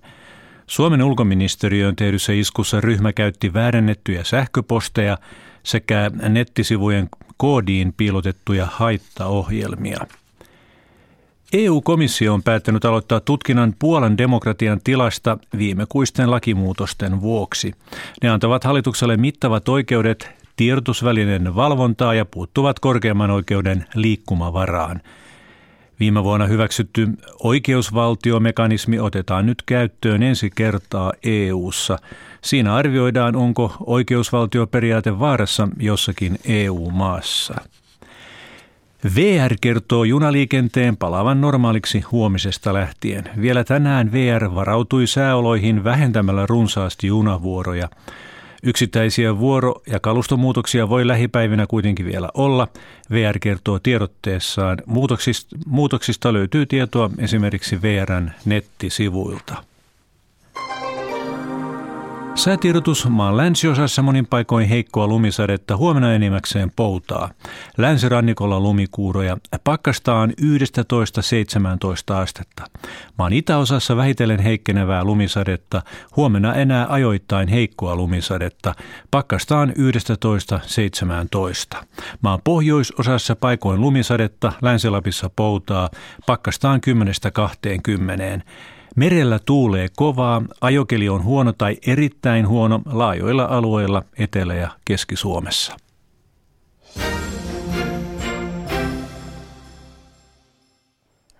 Nyt Urheiluradio, toimittajana on Jouko Vuolle.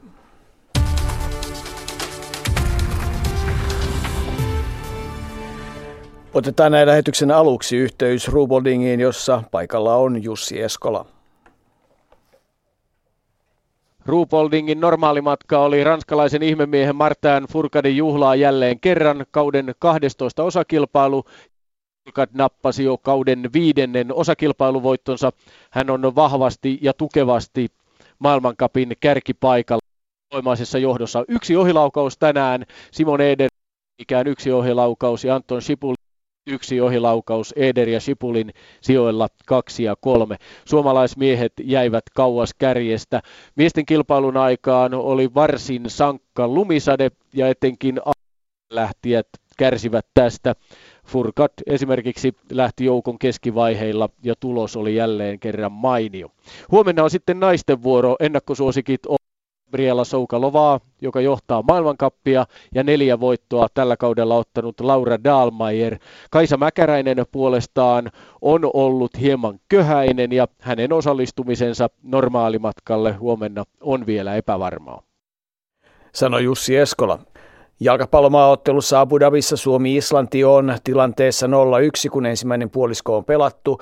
Botnia Akilles Bändiliigan jääpallon kärkiottelu jo tilanteessa 4-0 ja jääkikon SM-liigassa plus HPK tilanteessa 0-1, Jyp Ässät 0-0, Kalpa Saipa 1-0, Lukko KK 2-1 ja TPS Vaasan Sport 2-0. Yle puheen kiekkokierros parhaassa vauhdissaan ja me palaamme asiaan tunnin kuluttua.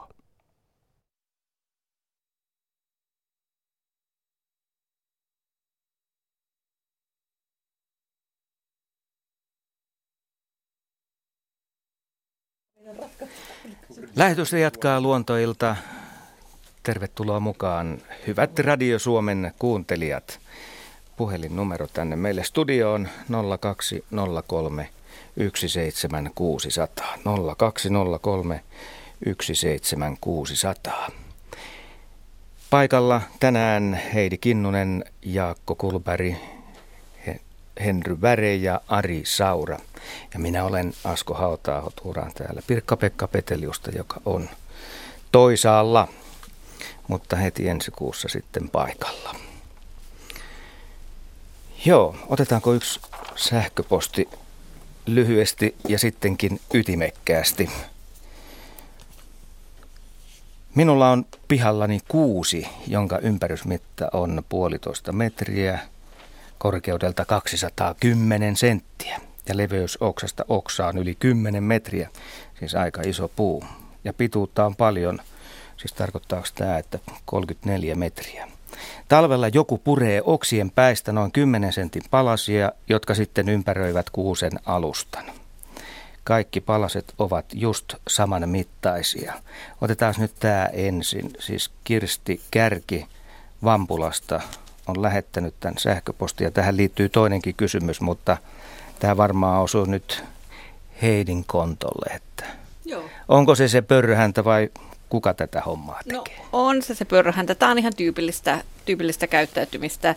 Siellä on semmoisia kukintoja oksasilmuja ja se puree sen verson poikki orava siitä mennessään ja voi ruokailla aika pitkäänkin samassa puussa. Ja tätä me ollaan joskus aikaisemminkin spekuloitu, että onko jotkut puut paremman makuisia kuin toiset, kun niissä askarrellaan selvästi enemmän. Mun mielestä siltä vaikuttaa. Ja syy, että ne on saman pituisia, johtuu siitä, että kuusen haarojen vuotuinen kasvu on suurin piirtein saman mittainen puun eri osissa. Ja näitä voi olla aika paljon Kyllä. siinä puun juurella. Niin. Se on melkein matto usein. Joo, vihreä matto. No hei, tämä seuraava tulee sitten Henrylle. Kuinka isoja kuuset yleensä ovat? Pystyykö se siihen sanoa mitään? Ja mm. Kirsti siis kysyy, että onko minulla erikoisen suuri kuusi. No hänellä on korkea kuusi joka tapauksessa. Että mikä on Suomen kuusen yleisin pituus, niin se on tietysti aika hankala kysymys. Korkeimmat on yli 50 metriä muistaakseni tällä hetkellä, 45 sinne päin, en ihan tarkkaan muista.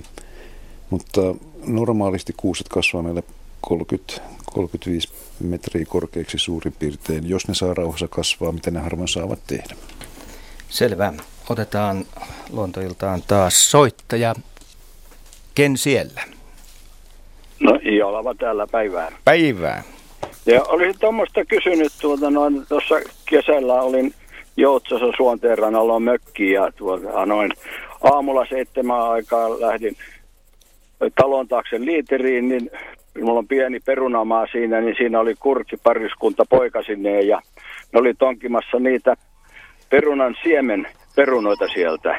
Että onko ne niin kuinka kiinnostuneet ja mistä ne arvas, että justiin perunamaa on siinä kohtaa. Ne, nimittäin niiden pesä on varmaan tuolla puolentoista kilometrin päässä metsälampaa, että pakko sen poikasenkin tulla kävellen, kävellen sen metsän läpi, että ja sitten kun ne huomas minut, ne emo lähti tietä pitkin lentämään ja isäntä lähti tota, noin järvelle ja poikainen kipitti metsää.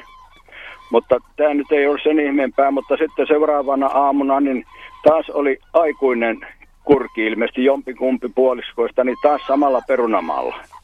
Että kuinka innokkaita ne on sitten kulkeutumaan näille perunamaille yleensä syömään. Heitä. Ja mistä ne arvas, että juuri näiden perunoiden alta, alta, varsien alta löytyy tämmöinen pehmeä siemenperuna. Jaska, ensinnäkin tämä taustalla oleva Olipa. ääni, tämä on ihan huikea. Mutta jatka. Olipas pottumainen juttu. Tota, ne. No, kurki on pitkäikäinen eläin ja lintu ja tota, veikkaanpa, että ne eivät olleet ensimmäistä kertaa perunan nostossa elämänsä aikana, että, että tota, se on varmaan ihan opittua käyttäytymistä näiltä aikuisilta ja kuten tiedämme, niin perunamaita on varsin laajalla alueella Euroopassa ja, ja nämä isot, kun, kun kurjen kannat on aika paljon noussut sodan jälkeen, niin niitä on, on todellakin niin kuin kymmenin tuhansin eri puolella Eurooppaa niin kuin muuttomatkalla pysähtelee, niin ne, ne ajoittain tekee melkoista tuhoa kyllä, jos ne pääsee tämmöisen, ei pelkästään peruna, vaan ihan muidenkin, muidenkin tota viljelykasvien sekaan. Ja esimerkiksi Unkarissa tämmöisellä alueella, missä, missä suuret kurkiaura, äh, kurkimäärät pysähtyy, niin on itse asiassa aika usein tehdään niin, että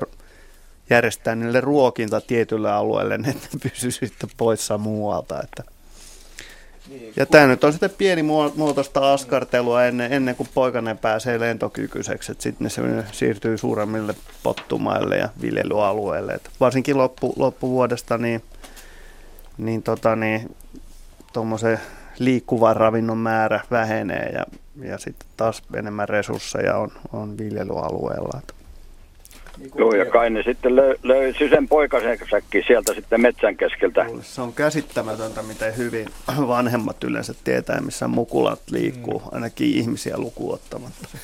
Joo, Joo, ei tässä sen kummempaa, mutta kuin hyvää luontoiltaa teille. Kiitoksia sitä samaa. Kiitos. Hei hei. Otetaanko kuvallinen kysymys tähän kohtaan. Oliko sulla jotain vielä niin, tähän tota, lisättävää? Se, kyllähän tuosta äskeisestäkin kävi ilmi, että kurjan ääni on varsin kantava, että, että eikö se mukulakin löydy sieltä kivutta. Se, mun piti lisätä, lisätä se, että kurki on tosiaankin jokseenkin kaikki ruokaa. Niin tietysti poikasille hyvä ravinto on sammakot ja jyrsijät ja kalat ja linnunpoikaset ja näin poispäin, kun on kasvujässä. Mutta sitten kun ollaan muuttoa matkalla ja energia tarvitaan, niin perunahan on aika hyvä energialähde kyllä. Ennen seuraavaa soittajaa otetaan kuvallinen kysymys. Tämä osuu sitten Jaskalle. Eli tässä on kotka, maakotka kuvassa. Mitä sanoo Jaska siitä ensinnäkin? Komea lintuhan se. Joo. Eli tämä kotka taisteli vuodenikäisen karkukoiran, siis karkulaiskoiran kanssa noin tunnin ajan, jota seurasimme poikani kanssa pyydystäen koiraa kiinni. Kotka ei päässyt lentoon, vaan juoksenteli metsässä koiran kanssa vuorotellen toisiaan kopistellen. Tilanne päättyi onnellisesti ja kumpikin säästyivät ilman isompia vaurioita koiran silmäkulmaan tullutta muistoa lukuun ottamatta. Koira, tai siis kotka oli ilmeisesti ylen syönyt, koska mitään ulkoisia vaurioita sillä ei ollut. Mutta siis ilmeisesti yhtään koiraa ei ollut hukassa kuitenkaan. niin, niin. siis meinaatko että se hyppi niin kuin tutun ruokapalan ympärillä vai? No siis äh, maakotka on melkoinen, melkoinen petoeläin ja, ja itse asiassa varmaan, jos ajatellaan maailmaa ilman, ilman ihmisiä, niin, niin, niin, tota, niin äh, epäilemättä niin luonta, luontainen kuolinsyy koiraeläimelle nuorella iällä on maakotka hyvin todennäköinen numero ykkönen, niin kuin, koska niin, ja sen, sen esimerkiksi se hirveän helposti huomaa sillä, että jos, jos tota katsoo, kun petolintu tulee vaikkapa lentelemään pihamaalle, sen tarvitsee olla kotkakaan, niin aika monet nisäkkäät niin kuin, reagoi siihen ja, ja tota, niin, tuommoiset leikkisät koirat ja kissat ja muut, niin ne on varsin todennäköisiä niin kuin huuhkajan tai, siis nimenomaan poikaset, niin huuhkajan tai maakotkan niin perussaalista. Että, ja maakotkasta tiedetäänkin, että, että kyllä ne on pieniä koiria tappanut ja syönyt. Että ei siinä mitään. Että se nyt kertoo lähinnä kuitenkin tässä tapauksessa enemmänkin ihmisten huolimattomuudesta kuin kotkan, kotkan tota, niin, ravinnon hang, mm. hankinnasta. Että tuommoinen kotieläin on aika helppo saalis, kun se lähdetään tuonne hönönä juokseen pitkin mettiä. Kyllähän kotkalla tosiaan tekniikka tämmöisen isonkin koiraeläimen nitistämiseen, että jossain kaukaasian aroillahan niitä on käytetty kesytettyjä kotkia jopa Joo. sudenpyynnissä. Että Joka on todella pari, pari kolme juttu. kotkaa pystyy rotevan suden Joo, itse asiassa kaatamaan. Ei nyt ehkä hengiltä saamaan, mutta kuitenkin ja, siis pysäyttämään siis, kaatamaan. Joo, kyllä siis tämä on, tää on kirgiisiä ja kasakkien mm. niin kuin kansallisperinne. Ne on itse asiassa hyvin nuoria kotkia, usein kaksi-kolme vuotiaita kotkia, Hei, niin, jota mitä hän meinaa? Mm. Mä ajattelin, että nämä on paljon tasaveroisempia tässä ihan yksinkertaisesti siitä, että kyse on metsästä ja, ja lintu ei pääse oikein kunnolla siiville eikä mahdu toimimaan. Niin ei todellakaan tuosta paikasta hei. Mm. Et niin kauan kun koira pysyy tuollaisessa ry- ryteikössä, Hyvä huomio. niin ja, se on ehkä suojassakin. Ja kun maakotka on nuori hölmö, niin sitä se koirakin säily, voi säilyä hengissä tästä niin, kyllä, kyllä, episodasta. Epäilemättä kotkalle tyypillisempi saalistustapa on liitämällä saaliin yllättäminen kuin juosta perässä tuommoisessa näreikössä. Ja voiko kotka yleisyydä itsensä lentokyvyttömäksi? Kyllä voi. voi, voi. Siitä on nimenomaan nuoret no. maakotkat, on, siitä on havaintoja. Mutta tota, niin, tosiaan niin maakotkahan on avoimien alueiden niin kuin, laji no, niin kuin metsästysteknisistä syistä, että, että se Suomessa Koira on... tässä suorastaan painut tuonne rytöön sitten. Että... No, jos se on fiksu, niin se on tehnyt juuri niin, mutta Eli tämän havainnon lähetti Jussi Sihvo Pellosta ja tämä kuva on siis nähtävissä Luontoillan kuvallisissa kysymyksissä Luontoillan sivuilla ja tietysti Radio Suomen Mut etusivulla. Epäilemättä tämän jälkeen koira suhtautuu niin kuin ylhäältä tulevaan lintuun suurella kunnioituksella. Mä, mä luulen, että se, siinä vaiheessa kun se on maassa, niin se tilanne muuttuu, että se välttämättä osaa yhdistää näitä asioita, mutta niin mä tässä enemmän, ennemminkin, niin jos on yrittänyt tosiaan pyydystää tuota koiraa, niin se on luultavasti vahingoittunut, eikä, eikä tota kylläinen. No niin, sekin tuli ristiriita sinänsä. Otetaan uusi soittaja lähetykseen. Kuka siellä? Onko linjoilla vielä soittaja? Halo? No niin, tervehdys. Kuka tervehdys. soittaa? Kirsti. Kirsti soittaa. Mitä haluat kysyä? No kuule, ensin ensi, tota no, niin, ihan kiitos tästä ohjelmasta ja sitten kaikille lepakoille hieno tunnustus. Meillä on todella upea Suomi ja eläinmaailma. Mutta mun kysymys on se, että et tota, mulla on tota tontilla Kangasniemellä semmoinen tosi vanha kasvi kuin kissantassu. Ja tota, nyt se kukkiminen loppui, mutta mulla on vi- vielä siellä jäljellä niinku näitä lehtiä, mutta hän ei kuki. Niin mitä mä voisin tehdä, että mä saisin sen vanhan perinteisen kissantassun kukkimaan? Ja Henry. No, Tuliko haastetta? Nyt tuli kyllä haastetta hyvinkin paljon. Onko tämä kissan tassu nyt sama kuin kissan käpälä?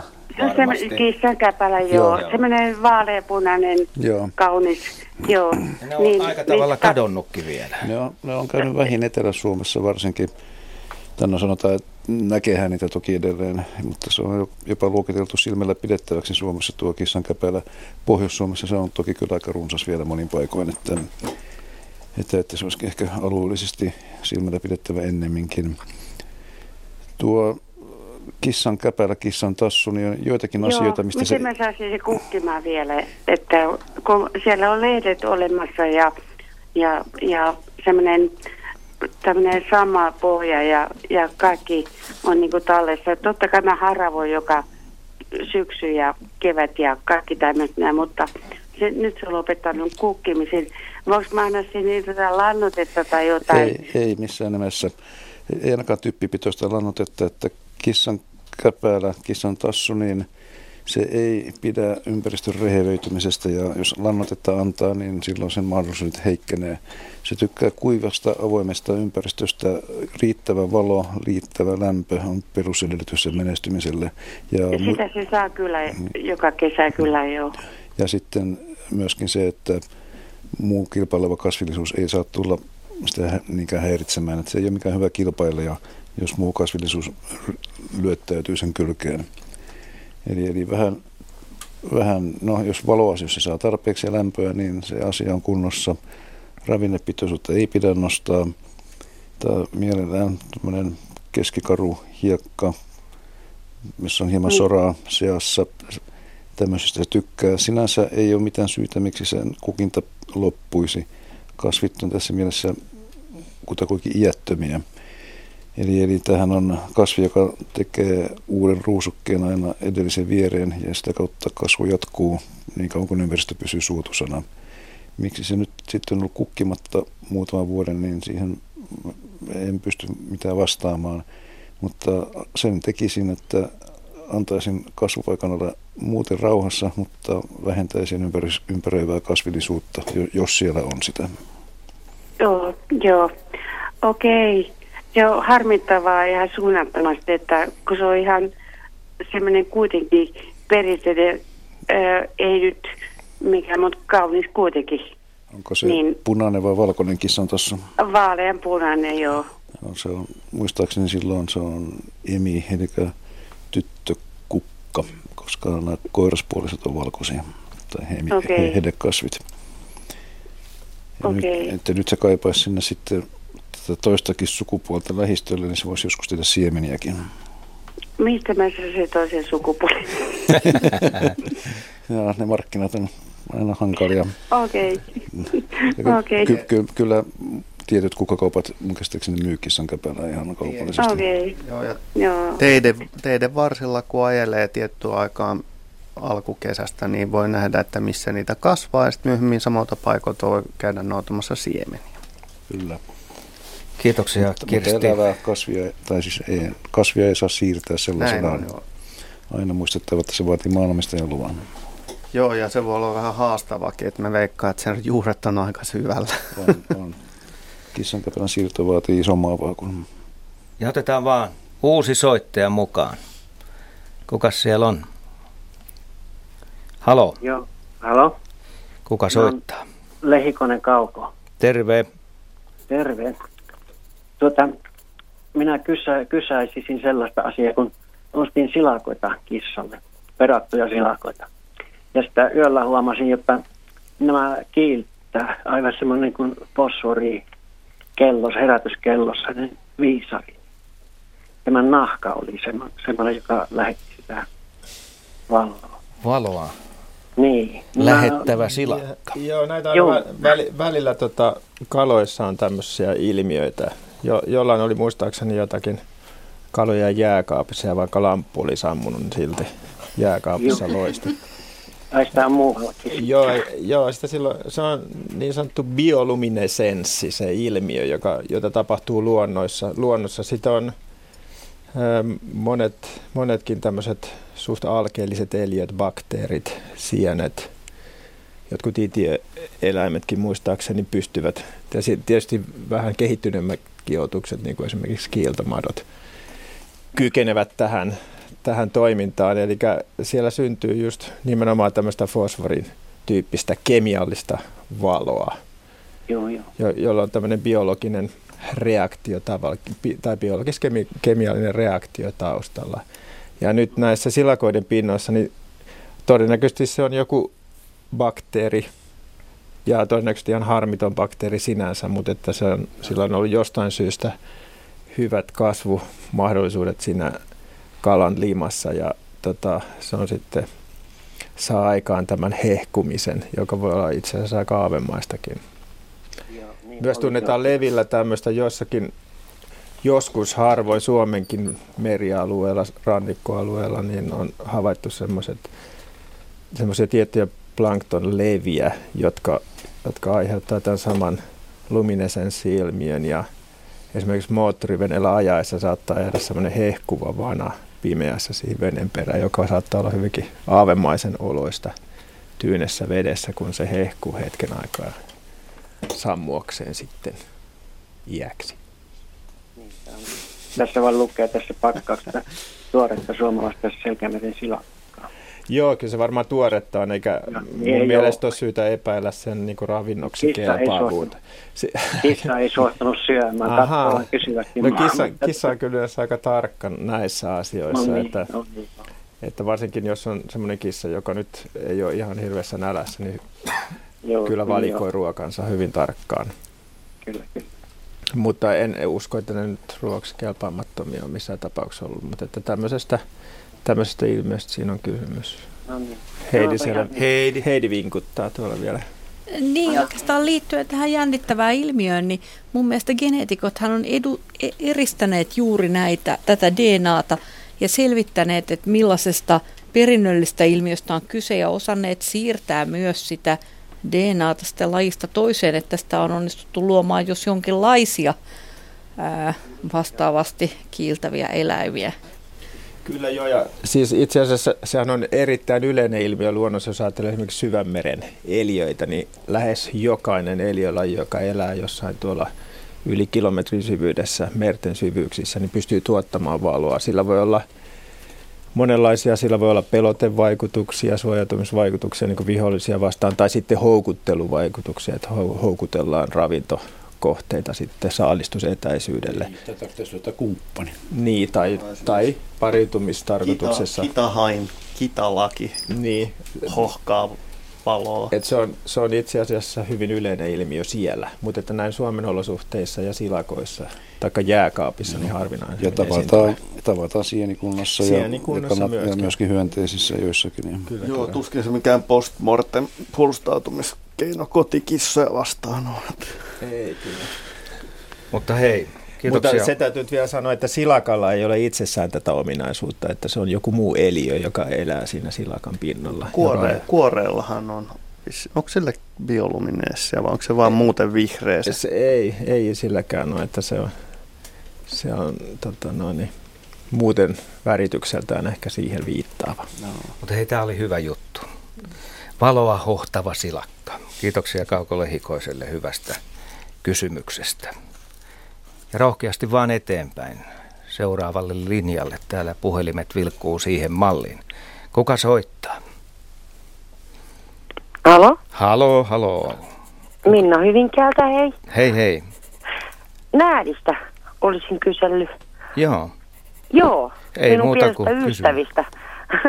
okei. Tota, äh, tota, tota, minulla asuu näätä mamma äh, Rossipohjassa äh, ja lapsensa laittoi ulos, ulos maailmalle. maailmalle ja tota, mulla on hieman hakusessa nämä näädän äh, tota, ravinnot, että tiedät, että sehän on lihansyöjä. Toki. Ja, ja näin. Ja sitten mä olisin kysynyt vaan, että näitä tuskin horrostaa, eli mitä hän näille tarjolla, koska nämä vauvat yrittää tulla takaisin tänne ja mamma, mamma kieltää tulemasta takaisin tänne ja, ja meillä on tämmöinen hieman, hieman jännittävä tilanne täällä päällä, että, päällä, että tota, mamma, mamma syö kyllä tuo lintu, lintujen ruokaa tehokkaasti ja, ja, ja tota, vauvat ei pääse syömään. Eli tota, mä olisin kysynyt, mitä niille voisi tarjoilla, tarjoilla näille kavereille johonkin. Ja, ja tota, sitten mulla on semmoinen kysymys, että mä en ole, mulla on nääti ollut täällä vuodesta yksi ja kymmenen, mutta mä en ole ikinä kuullut näädän ääntä. En ikinä. Mm-hmm. Että kyllä mä kuulen, kun se mamma kujertelee niille tenaville ja komentaa vähän, mutta mä en ole näädän ääntä kuullut ikinä. En minäkään. Jos... Niin. Entäs Heidi? En ole kuullut itse. Aikuinen näätä voi kuulemma sillä lailla päästä semmoisia kissamaisia naukaisuja. Mutta... Joo, ja semmoista kujertelua, semmoista, juu, semmoista miumau kujertelua. Joo, ja sit, Onko se sitten, sitten sen On varmasti, po- po- poikasia varmasti niin. tota, kut, kutsutaan monin äänin. Ja, niin. ja, ja toki sitten kaikenlaista pientä huutoa ja vikinää, Joo. jopa sihinää. Joo. Mutta, mutta Mut, tähän alku... Nää, niin. Niin että mä... mä ajattelin vaan, että kaikille muillekin kansalaisille, jos kuulisi näädän ääntä, niin se olisi aika hienoa, että jos löytyy joku, joku hyvä, joku tämmöinen, koska mä en, ole, mä en ole kuullut siis, kyllähän se, näitä mamma näitä vauvoja tuossa kujertaa ja välillä jotakin pihisee ja sihisee ja välillä ei tiedä onko se kissa vai näätä, mutta tota niin, niin tota, se on niin erikoinen ja vallan upea, upea eläin, että vaikka sitä nyt kuinka, kuinka välillä parjataan, niin mun mielestä arvonsa häki, hänkin ansaitsee, että et, tota, Parjataanko vallan, vallan kaunis. Hmm. Äh, siis asuko ne teillä sitten tota, siellä talon alla vai? Joo. Okei. Okay. Kyllä. Joo. Okei. Okay. Täällä on alhaalla rossipohja, niin tota, ne menee siellä ja mamma, mamma teki vauvat siellä ja, ja nyt on jo vauva pois ja vauvat yrittää tulla takaisin kyllä. Joo.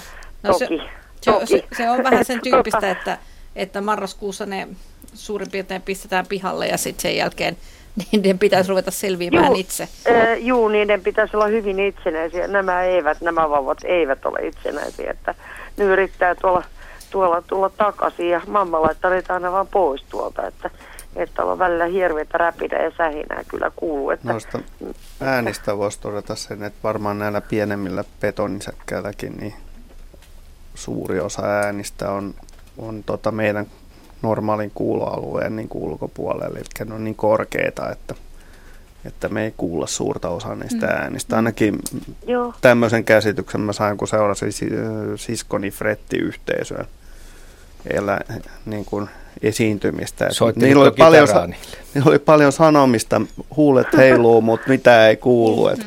Ja hyvä niin, että ne kuule kaikkea. Luojan kiitos, joo. joo, joo. Hirvetä räminä ja rytinää ne piti tuolla alhaalla, niin kuin tämä pesu. Sinällään siitä ei ole mitään haittaa. Siis tämä täällä on no, muuten aivan... näädän ääni, mikä meillä nyt kuuluu. Kuuntelepas vähän aikaa tätä. Joo. No ennen kuin pyörällä Vähän kehrääviä. Ei kovin voimakas ääni. Ei. Joo, joo. Mutta luulen, että, että nämä äänet tunnetaan kyllä parhaiten niiltä tarhatuilta eläimiltä, että se, että pääsee itse läheltä seuraamaan, niin on kyllä harvinaista. Et, ja, ja toi talon aluspaikkakaan ei musta tunnu ihan tyypilliseltä kuitenkaan. Tuossa että... se rääkäs äsken, joka lienee se Joo. kuuluvin ääni. Niin nähdään taitavana kiipeilijänä ne usein pesi mielellään puussa, jossain puun kolossa tai pöntössä tai tämän tyyppisessä Jaka. paikassa. Mutta ja kyllä niitä ullakoille, ullakoille tekee myöskin, mutta että myöskin kivikoissa. Niin, niin mutta tuolla alhaalla on, äh, tota, tämä vanha talo, niin siellä on kiveä ja siellä on äh, vallan hy- hyvät paikat. Ja toki ne menee täällä puissa. Siis äh, nehän menee täällä, että ne hakee noita lintujen talipalloja että ne me kieputtaa itse asiassa tuonne puuhun ja sitten otet, nipsastaan se äh, talipallo ja sitten lähdetään alas. Okay. Et, tota, kyllä ne osaa, ne on vallan hienoja menijöitä, että et, tota, vallan, vallan kaunista. Kat, kerran katsoin, että naapurin kissa kun menee, mutta se ei kyllä ollut naapurin kissa, vaan se oli näätä, mikä meni hienosti kieputti ihan spiraalinen itteensä tuossa. Se oli tosi kivaa katsottavaa. Että, Tätä et, tota, näiden mölyä kuunnellessa tulee mieleen, että mitäkö tuo meno näyttää tuolla, kun melkoista meuhkaamista. Mm. Oletteko te yrittäneet syöttää niitä nyt sitten Tietenkin. talvella millään muulla kuin niillä lintujen Niin. talipalloilla? Niin, niin mä mietin just, että me äh, syö kaiketi, eh, voisiko ne tarjota kissaruokaa tuolle mammalla ainakin tuonne alas. Nähdä tykkää kananmunista esimerkiksi. No niin, varmaan Vaikka tykkäisi. olisi edellisvuotisiakin. Niin, lin, niin, lintuihin, joo.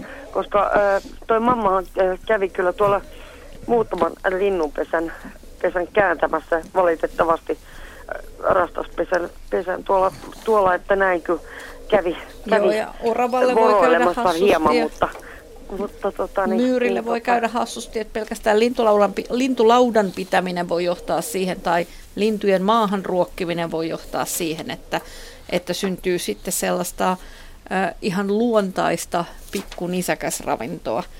Mutta tota, mut miksei sitten syöttää ihan tämmöistä, mä nyt sanoisin ihan teuraset, mä luulen, että sieltä koiran ruokaosastolta voi löytyä, en ehkä syöttäisi sitä koiran kuivaruokaa, mutta silloin kun myydään koirille semmoisia lihapaloja, jotka on ajateltu niin, että ne ei ole paraita ihmiskäyttöön, niin ehkä joutaa, joutaa näitä käyttöön Eikö haaskat. näädät jonkun verran käytä myöskin marjoja ja, ja Käyttää, hedelmiäkin käyttää, ravinnoksi? joo, kesällä kun niitä on tarjolla. Että, ja, ja syksyllä, että mustikka. Kiitoksia. Mutta en mä kyllä parhaita mustikoita nähdälle tarjoaisi, että kyllä mä tähän teurasjätteeseen mieluummin Selvä. Mutta hei, ihan hyvä kysymys Minnalta. Otetaanko viimeinen kuvallinen kysymys? Tämä menee kala kautta vesimiehelle. Ari, Kiitos. värähdä. Joo. Nyt luen tekstin. Eli Maria on lähettänyt tällaisen kuvan meille, joka on nähtävissä Radio Suomen etusivulla. Hei, kiinnostaisi kovasti tietää, mikä tämä otus on. Ja onko joku mutantti vai kuuluvatko kaikki näkyvät osat vakiokalustoon ja mitä ovat? Tuo pyrstön rengas ja mahan alla oleva uloke. Näitä näkyy meidän mummalla rannasta. Kotkassa sijaitsee. Ranta on siis merenrantaa, mutta kaislikoitunut ja mutapohjainen poukama. Rantaviivalle on ajettu hiekkaa ja siinä nämä otukset runsain määrin köllöttelevät. Erittäin matalassa vedessä, noin 10 sentin syvyydellä. Onko tässä nyt sitten kahta eri lajia? No, Miten tota, hän Tämä on, lähtee tämä on siis er, erittäin mielenkiintoinen kuva ja ha, hauskan näköinen kuva sinänsä. Että tota, mä itse tässä laskeskelin, että tässä on ilmeisesti viisikin eri eliölajia samassa kuvassa. Oho. Jos ei nyt lasketa sitten tuota mäntylautaa kuudenneksi, mikä, No on, niin. mikä päällä ne on. Jätetään se pois. Tietysti tässä on vähän hankala nyt arvioida tätä, tätä, tätä kokoa, kun ei ole mitään mittakaava perspektiiviä tähän mukaan. Mutta että jos tämä on laiturilla ja tässä on tämmöinen 10 sentin lauta, niin tämä simpukka on iso. Se on lähes 10 senttinen pituudelta ja noista laudassa olevista puiden vuosikasvaimista noista syistäkin voi päätellä, että tämä pääotus tässä on iso simpukka. Ja näin, tämän kokoisia simpukoita meillä ei ole kuin järvisimpukka, iso ja pieni järvisimpukka, jotka voi kasvaa näihin mittoihin. Se, mikä tämän asian tekee niin hassuksi, on se, että tota, tämä on löydetty merestä. Ja tämä, nämä makeaveden isot simpukat, niin ne ei kyllä viihdy, ei ainakaan lisäänny meressä. Mutta sitten toisaalta, jos on kysymys tämmöisestä rehevöityneestä poukamasta, joka on jo aika lailla makeutunutkin, miksei. Kyllä näkisin, että nämä järvisimpukat voi myös elää siellä.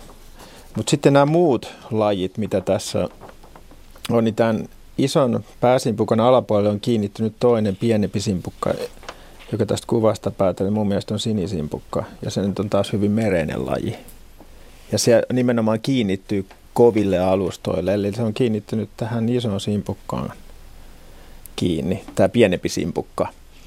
Mutta sitten taas sinisimpukka, niin se vaatii lisääntyäkseen vähintään semmoista neljän promillen murtovettä. Eli nyt, nyt, nyt on jotain outoa. Ja sitten tämä toinen otus tässä tämän ison simpukan ää, terävässä kärkipäässä, niin, niin no se rengas on se viides otus, mutta mm-hmm. tämä toinen kiinnittynyt otus tässä, niin se saattaisi olla, se näyttää, tässä kuvasta on vähän huono päätä, mutta se näyttää merirokolta, joka viittaa sitten myös siihen, että tämä iso simpukka on ollut mereisessä ympäryydessä, eli tämmöinen palannus on kiinnittynyt merirokko tähän simpukan toiseen päähän. Mutta tämä limarengas sitten taas, mikä on tämän, re- tämän merirokon päällä, niin se kuuluu taas isosirviäiselle. Se on isosirviäisen munarykelmä. Et se on käynyt munimassa munansa. Toinen vaihtoehto, että tämä on jonkun tota, ö, limakotilon munaryhmä. Tästä kuvasta on vähän vaikea sitä päätellä. Onko Jaskalla joku mielipide tuosta? Onko se hyönteisen vai kotilon munaryhmä, mikä näkyy siinä? Joka tapauksessa se on muna, munarykelmä. En se, ihan, ihan uskalla ottaa kantaa tuohon. Se näyttää aika erikoiselta kyllä. Sinänsä kyllä jotkut vesiperhoset tekee tuon tyyppisiä, mutta toi näyttää aika leveältä. Niin, to, se tuommoinen rengasmainen iso sirviäisellä vesiperhosella on just tuommoinen rengasmainen munaryhmä, ja, mutta se on yleensä kiinni noin molemmista päistään, eli se muodostaa renkaan, mutta täs, tästä nyt ei saa selvää, että onko se koko matkaltaan kiinni tässä, tässä tota, järjestelmässä vai vaan noista päistään.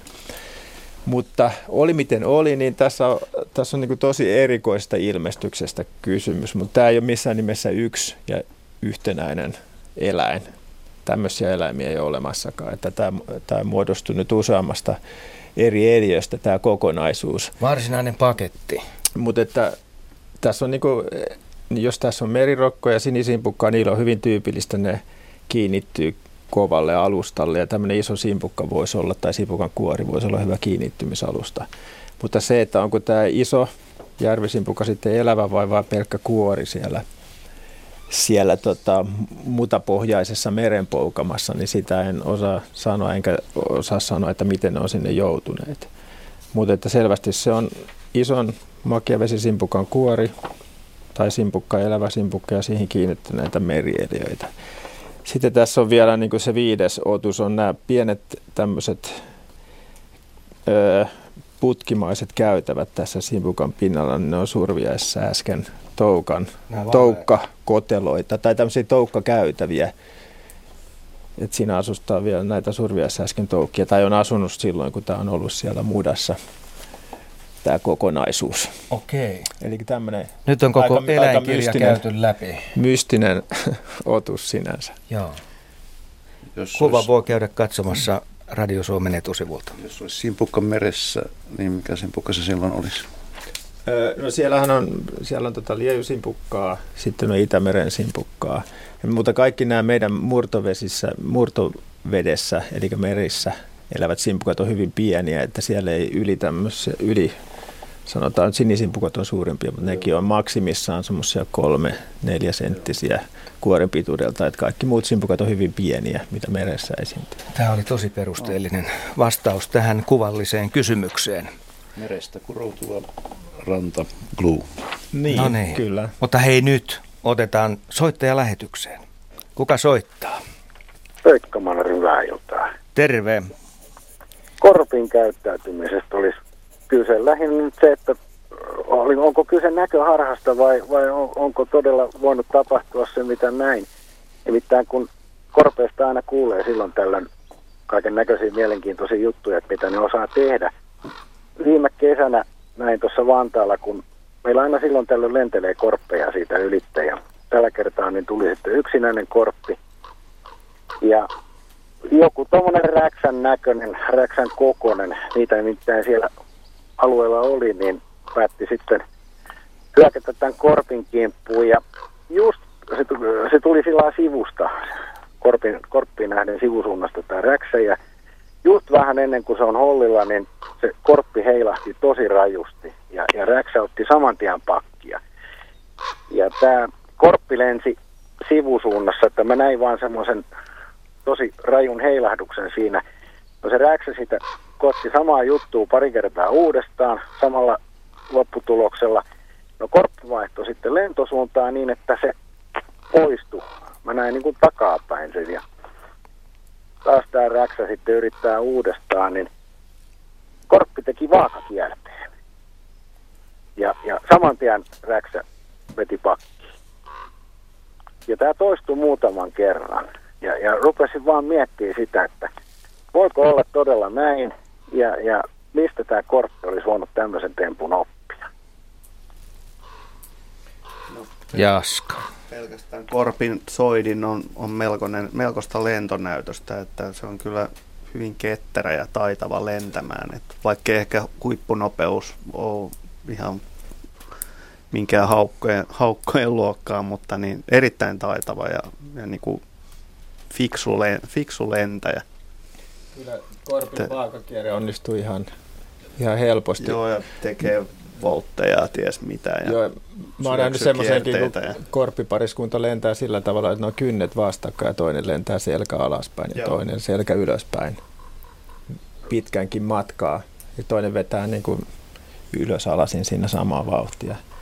Ja tämmöinen, tämmöinen tota, vaakakierre ilmassa, niin se onnistuu korpilta kyllä aika näppärästi. Että se on kyllä hyvin Joo. kehittynyt ja taitava lentäjä. No ei, eihän tämä vaakakierre ole sitten yhtään mitään tuohon tuohon teidän esimerkkiin no, no siis, nähnyt, si, sitä harvoin pääsee näin. näkemään, mutta just tämmöisenä väestöliikkeenä se tekee. Ja just jos sen, sitä näkee joskus silloin, kun korpit tosiaan soidin aikaan kosiskele, kosi, kosiskelee toisiaan ja, ja tota, näyttää sille puolisolle. Tosin sama puoliso on vuodesta toiseen siinä rinnalla, mutta joka kevät sille pitää näyttää kuitenkin ne samat temput. Niin, niin, tota, pientä pönötystä, niin tota, kyllä ne on tosi taitavia liikkeitä, mitä ne pystyy ilmassa saamaan Korppi aikana. on kyllä semmoinen lintu, josta voi hyvillä mieleen sanoa, että se on terve, kun se leikkii. Mm. Tuota, mitä mieltä asiantuntijat on, että mistä ne on voinut tämmöisiä oppia? Et siis mulla tulee mieleen, että kun tämä tapahtui tuossa Malmin lentokentän lähellä, niin onko ne kenties nähnyt tai tämä kyseinen yksilö sitten taitolentokoneen tekevän tämmöisiä temppuja ja ruvennut sitten miettiä, että mä teen tuommoisia kans vai, vai mistä nämä? No, mä veikkaan, että, että, että tota, niin Korpin tapauksessa niin heidän omat traditionaaliset perinteet lyö meidän ilmailumme muutamalla miljoonalla vuodella, mitä no, tulee, tulee tota, evolutiiviseen ikään. Että, mutta, mutta korppi sinänsä on sellainen eläin, että – se on kuuluisa siitä tavastaan niin kuin matkia yli lajirajojen kaikenlaisia puuhia. Että, tota, eräällä tuttavalla niin oli, oli korppi, korppi tota, aikoinaan lemmikkinä ja se oli, se oli melkoinen tapaus esimerkiksi. Tota, niin, tämä tämmöinen yksilö, joka oli otettu pesästä ja kun se oli hylätty sinne ja muut oli jo lähtenyt pari päivää aikaisemmin pois ja se sitten seurasi, seurasi tätä kaveriaan ja meni nukkumaan samaan aikaan hänen kanssaan. Ja ainoa oikea nukkumisasento oli tietysti se, että mennään tyynylle makaamaan selälleen. Ja se kaksi ensimmäistä vuotta meni niin kuin siten, että se vaan käveli paikasta toiseen, että se ei suostunut lentään, koska emmehän me ihmiset lennä mihinkään, vaan me kävelemme ja muita tällaisia pinttymiä, mutta kyllä se sitten opittua lentää, niin muodostui varsinaiseksi riesaksi, että se esimerkiksi kävi päivä, päiväkodin lapsia pelottelemassa, koska sen mielestä oli vaan niin hirveän hauskaa, kun yllättää ne levittää yhtäkkiä siivet yläpuolella, rääkäsee jotain, niin kaikki koharat juoksee ympäriinsä. Se suuresti huvitti sitä, että seuduttiin sitten piilottaa sisätiloihin, niin kuin joku losauttaa se. Ja sen lisäksi, että korpit matkii niin kuin käyttäytymistä ja liikkeitä ja ottaa oppia ympäristöstään, niin ne pystyy myös matkimaan äänellään yllättävän taitavasti monia Joo, ympäristön ja ne, ääniä, vaikka ja, se peruskraak, mikä tuolla taustallakin kuuluu, niin se on aika karu, mutta korpit osaa visertää ja livertää ja kujertaa kolautella. ja kolautella ja klonksutella, mitä erilaisempia ääniä pääs, pääsee niiden. Joo, ja variseläimillä yleensäkin, niin nehän käyttää ihan, ihan niin kuin huijaamiseen ääniä, että esimerkiksi när, närhi niin saattaa tahallaan matkia hiirihaukan ääntä, jotta se otettaisiin hieman vakavammin niin kuin lähiseudun mm. muun eläimistön parissa. Että ja sitten tietysti tämä, että miten varislinnut esimerkiksi yrittää kun ne tietää, että niitä katsotaan, niin miten ne yrittää huijata katsojia sitten, niin kuin, että mulla on nyt tässä tämmöinen kätkö, että näettekö te, ja sitten se ei laitakaan sinne mitään. Ja tästä on paljon tutkittu näitä varislintuja tässä viime vuosina ja todella kieroutunutta sakkia, eli muistuttaa monin tavoin meitä ihmisiä. Hyvä, mutta kiitoksia Pekka soitosta. Näin pitkä keskustelu saatiin tästä aikaiseksi. Ja me mennään eteenpäin, otetaan seuraava soittaja. Kuka soittaa ja mistä päin? No, Ilvuomala Ilkka. Kinnulassa tällä hetkellä, mutta mökki on Kokkolassa. No niin.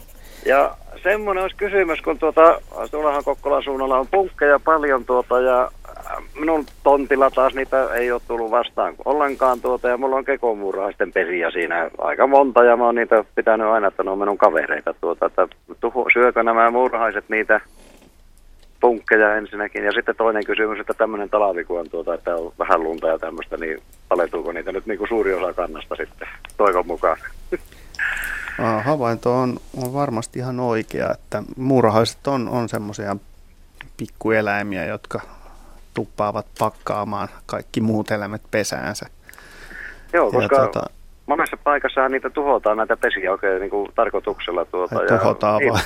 Kyllä, ja niillä on sitten ongelmakin Joo, no siis kekomurahaiset on ehkä ekstensiivisimpiä suomalaisia hyönteispredaattoreita, että, että pesän alueella niin kyllä kaikki murahasta pienempi, niin helposti lähtee kävel, viimeiselle kävelylle kohti muurahaisten pesää, että, että oli elossa tai ei, niin ainakin käydään tarkistamassa, jos, josko se voitaisiin vielä syödä. Että, että punkit on aika puolustuskyvyttömiä, jos muurahainen tulee vastaan, niin sitten lähtee. Että, ja, ja tähän, tämän, tämän tietää monet muutkin eläimet, että äsken mainitut muun muassa varislinnut harrastaa tämmöisiä, tämmöisiä niin kuin sessioita, että mennään esimerkiksi niin kekomuurahaispesää, revitään sitä vähän auki niin, että ne on kaikki niin kuin ihan hiilenä siellä ja ruiskuttaa muurahaishappoa ja, ja käy käsiksi kaikkiin, mikä sieltä sulkakasasta löytyy ja loistava tapa päästä eroon parasiiteista, erilaisista väiveistä ja punkeista, kun ne saa tuommoisen raikkaa ruiskutuksen päälle. Ja monet linnut käyttää tätä muurahaisten palvelua hyväkseen. Just. Kyllä. Niitä pitää vaan muistaa ruokkia tästä eteenpäinkin aina. Hiirenloukusta sinne mä oon aina pesää vienyt pesää ja kyllä se on kaluttu aika pian siellä. Joo, mutta tosiaan niin kuin, varmasti niin kuin, muutama muurahaispesä tällä puheella pelastu sitten. Joo, toivon mukaan. Hienoa. Kyllä. Miten sitten se, tämä pakkanen nyt, että kun ei ollut lunta ja tämmöistä, niin tämä punkki kantaa, että palentuuko niitä? Uh, no en, en usko, että, että mitään suurta vaikutusta tästä, tässä nyt on, että pun, punkit on mennyt jo karikkeeseen, kun lämpötilat laskee, niin ne kaivautuu aika syvälle. Että, Joo. että tietysti jos pitkä tämmöinen kylmäjakso tulee, niin totta kai niin kun, uh, kaikilla hyönteisillä tulee pieniä tappioita, mutta ei mitään merkittävää, mitä ne jos pystyisi moninkertaisesti niin kuin korvaamaan seuraavana kesänä. Näin tämä asia. Ja saman tien seuraavalle linjalle. Oho. Kuka siellä? Täällä on Anja Kaarina Leino Lopelta. Terve. Tervehdys ja hyvää tätä vuotta. Ja kysyisin sellaista asiaa, kun olen ihmetellyt, luin kyllä jostain puoli huolimattomasti, että närhi voisi syödä varsinkin sinitiasia tai yleensä tinttejä. Ja nyt meillä on, mulla on tässä käynyt närhi nyt aika ahkeraan ruokinnalla ja välillä siis nämä pienemmät linnut häviää kaikki, siinä ainoastaan pysyy mustarastaat. Et onko siinä perää, miten, miten se närhi voisi niitä pelottaa? Vai onko sillä, siis se on närhi eikä, eikä, eikä lepinkäinen. Mulla on ollut joskus lepinkäinenkin täällä, mutta nyt mä en ole sitä nähnyt. Joo, tota, vastaus on, että kyllä, närheä kannattaa pikkulinnun varoa. Ja... Ahaa, no Mutta toisaalta, en... toisaalta niin kuin, eihän tämä nyt mikään katastrofi sinä saa, että kyllähän sitä närheäkin voi ruokkia. Ja mä voin sanoa, Joo. että talia sinitiaisia ihan riittävästi Suomessa tähänkin tarkoitukseen. Joo, ja tänään oli ensimmäiset punatulkkupariskunta ja siitä mä olin otettu.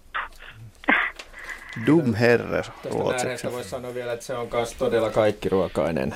Että se, Niin, jos, joo. jos, jos se käy lintulaudalla syömässä sitä, mitä Sini ja talitiaisetkin, niin luultavasti se jättää silloin nämä itse tiaiset rauhaan, jos on helpompaa ravintoa saatavilla, rasvapalloja ja muuta No, pähkinä, on- pähkinärouhetta ja muuta tämmöistä, niin varmasti kelpaa näärähelle hyvin. Joo, ja tätä voidaan, tätä voidaan niinku, tällaista niinku pientä aggressiivisuutta pitää oikeastaan ihan hyvänäkin asina ruokinnoilla, koska niin, en sano, että jos, vaan kun siellä alkaa taas erä, eri, erilaiset pikku, pikku tautiepidemiat, niin salmonelloja ja muiden myötä niin kuin riehua, niin närhi on erittäin tehokas tyyppi. Se ottaa heti pelistä pois tämmöisen heiku- heikentyneen, samoin juttu harakoilla, niin kolkkaa sen sairaan linnun ja heivaa sen mukanaan sivummalle siitä, että se jää niin kuin Joo. enempää saastuttaa sitä paikkaa. Että tässä on Joo. niin kuin pointtinsa. Mulla on viisi harakkaa ja sitten siellä on nyt tullut naakkoja. Millä mä ne naakat hätistä, ni, niistä mä en tykkää. Vielä nämä varikset, ei varikset kun siis nämä harakat, mä niin kun, ne on ihan kauniita ja, ja siedettäviä ja mieheni aikana tykkäsin, että ne oli niin kauniita. No, Mutta tota- sitten, sitten kun tuota, talvi vähän etenee, niin kanahaukka hoitelee ne sitten siitä. Ne toivotaan joo, koska ne, ne niin kuin hakkaa pallot ja nämä pötköt, mitä mä oon tarkoittanut, niin kuin näille, näille pienille, jotka muuten saa huonosti ruokaa. Kiitoksia soitosta. Kiitoksia teille ja kiitoksia tästä ohjelmasta. Kiitoksia vaan. Kello on kuusi minuuttia vaille 20 ja otetaan vielä luontoiltaan yksi soittaja. Ken siellä? Täällä on Ulla Espoosta ilta. Iltaa. Mun kysymys liittyy nokkavarpuseen. No niin, hieno Meillä on lintu. käynyt, on, nyt on käynyt semmoinen ihana tuuri, että meillä on nyt kahteen otteeseen käynyt lintulaudalla niin nokkavarpusia. Joo, siinäpä lintu, joka on yhtä nokkaa. niin Alusta loppuun sanoa. asti. Joo. Et ensimmäisen kerran me nähtiin yksi nokkavarpunen tuossa ennen joulua ja, ja sitten tota uuden vuoden jälkeisenä sunnuntaina, niin niitä oli viiden linnun parvi nokkavarpusia meidän lintulaudalla tai lintulaudan alapuolella, että, että tota auringonkukan siemeniä ne söi siellä punatulkkujen kanssa sulassa sovusta. Että tota, meitä oikeastaan kiinnostaa, koska me ei oltu sitä ikinä ennen nähty, varsinkaan mun miehen, joka on jo vähän päälle 60 ja lintuja harrastanut paljon, niin oli hänellekin ihan, ihan ensi kerta. Että onko tämä jotenkin erityisen harvinaista? No, Tai- on- onneksi olkoon kivasta havainnosta, että nokka, nokkavarpunen oli pitkään meillä aika harvinainen lintu, mutta se on sillä tasaisesti niin 70-luvulta lähtien niin, niin runsastunut kyllä Suomessa. Ja, ja se, yleensä ihmiset huomaa sen vasta, vasta kun tota, niin, talvi tulee, että se on pesimäaikaan aika piilotteleva ja jos ei sen ääntä tunne, niin se voi olla hyvinkin vaikea ihan lintumiehellekin niin havaita. Joo, joo. Ja se, joo. se tota, niin, tykkää tämmöisistä rehevämmistä metsistä ja, ja niin kuin vähän pusikkoisemmasta maastosta, missä on tuomea ja muuta.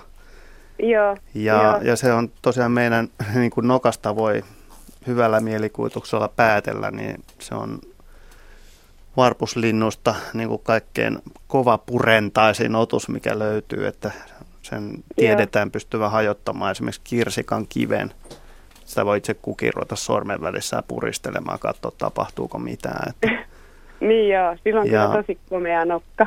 Joo, ja se on eri, erityisesti rengastajat pi- pitää sitä korkeassa arvossa, kun ne Joo, Se saa joo. aika mutta hyvän aika otteen. yllättävää, jos ajattelee, että mekin asutaan ihan siis tässä Espoon Laaksolahdessa, joka nyt on ihan niin kuin kaupunki kumminkin.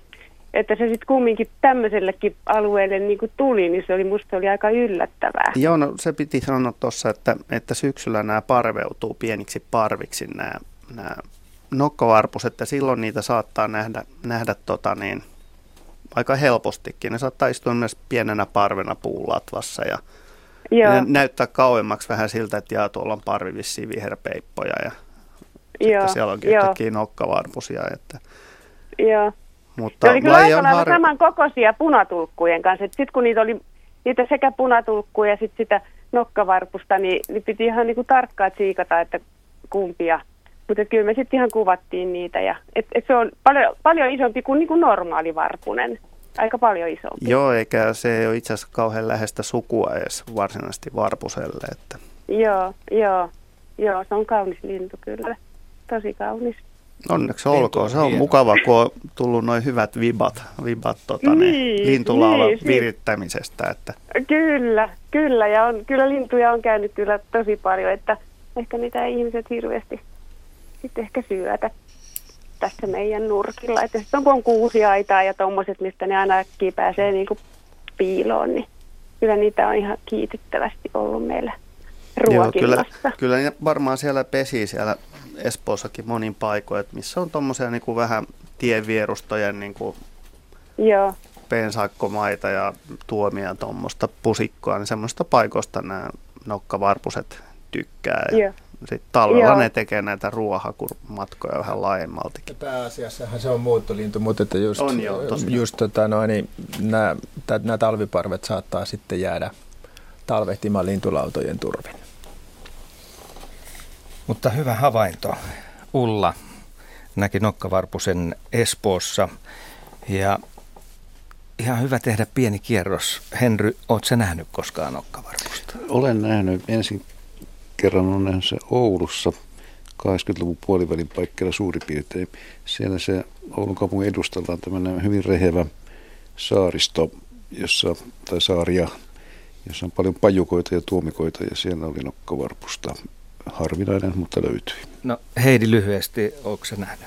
Helsingissäkin voi No nähdä, niin, mä tiedän, että... että Jaska on nähnyt, entä Sari? Olen nähnyt muun muassa Porkkalan lähteelässä Pihlajassa istui. No niin, hienoa, niin minäkin. Olen kerran nähnyt Orimattilassa.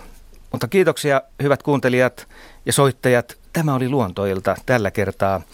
Paikalla olivat Heidi Kinnunen, Jaakko Kulberi, Ari Saura, Henry Väre ja Asko Hautaaho.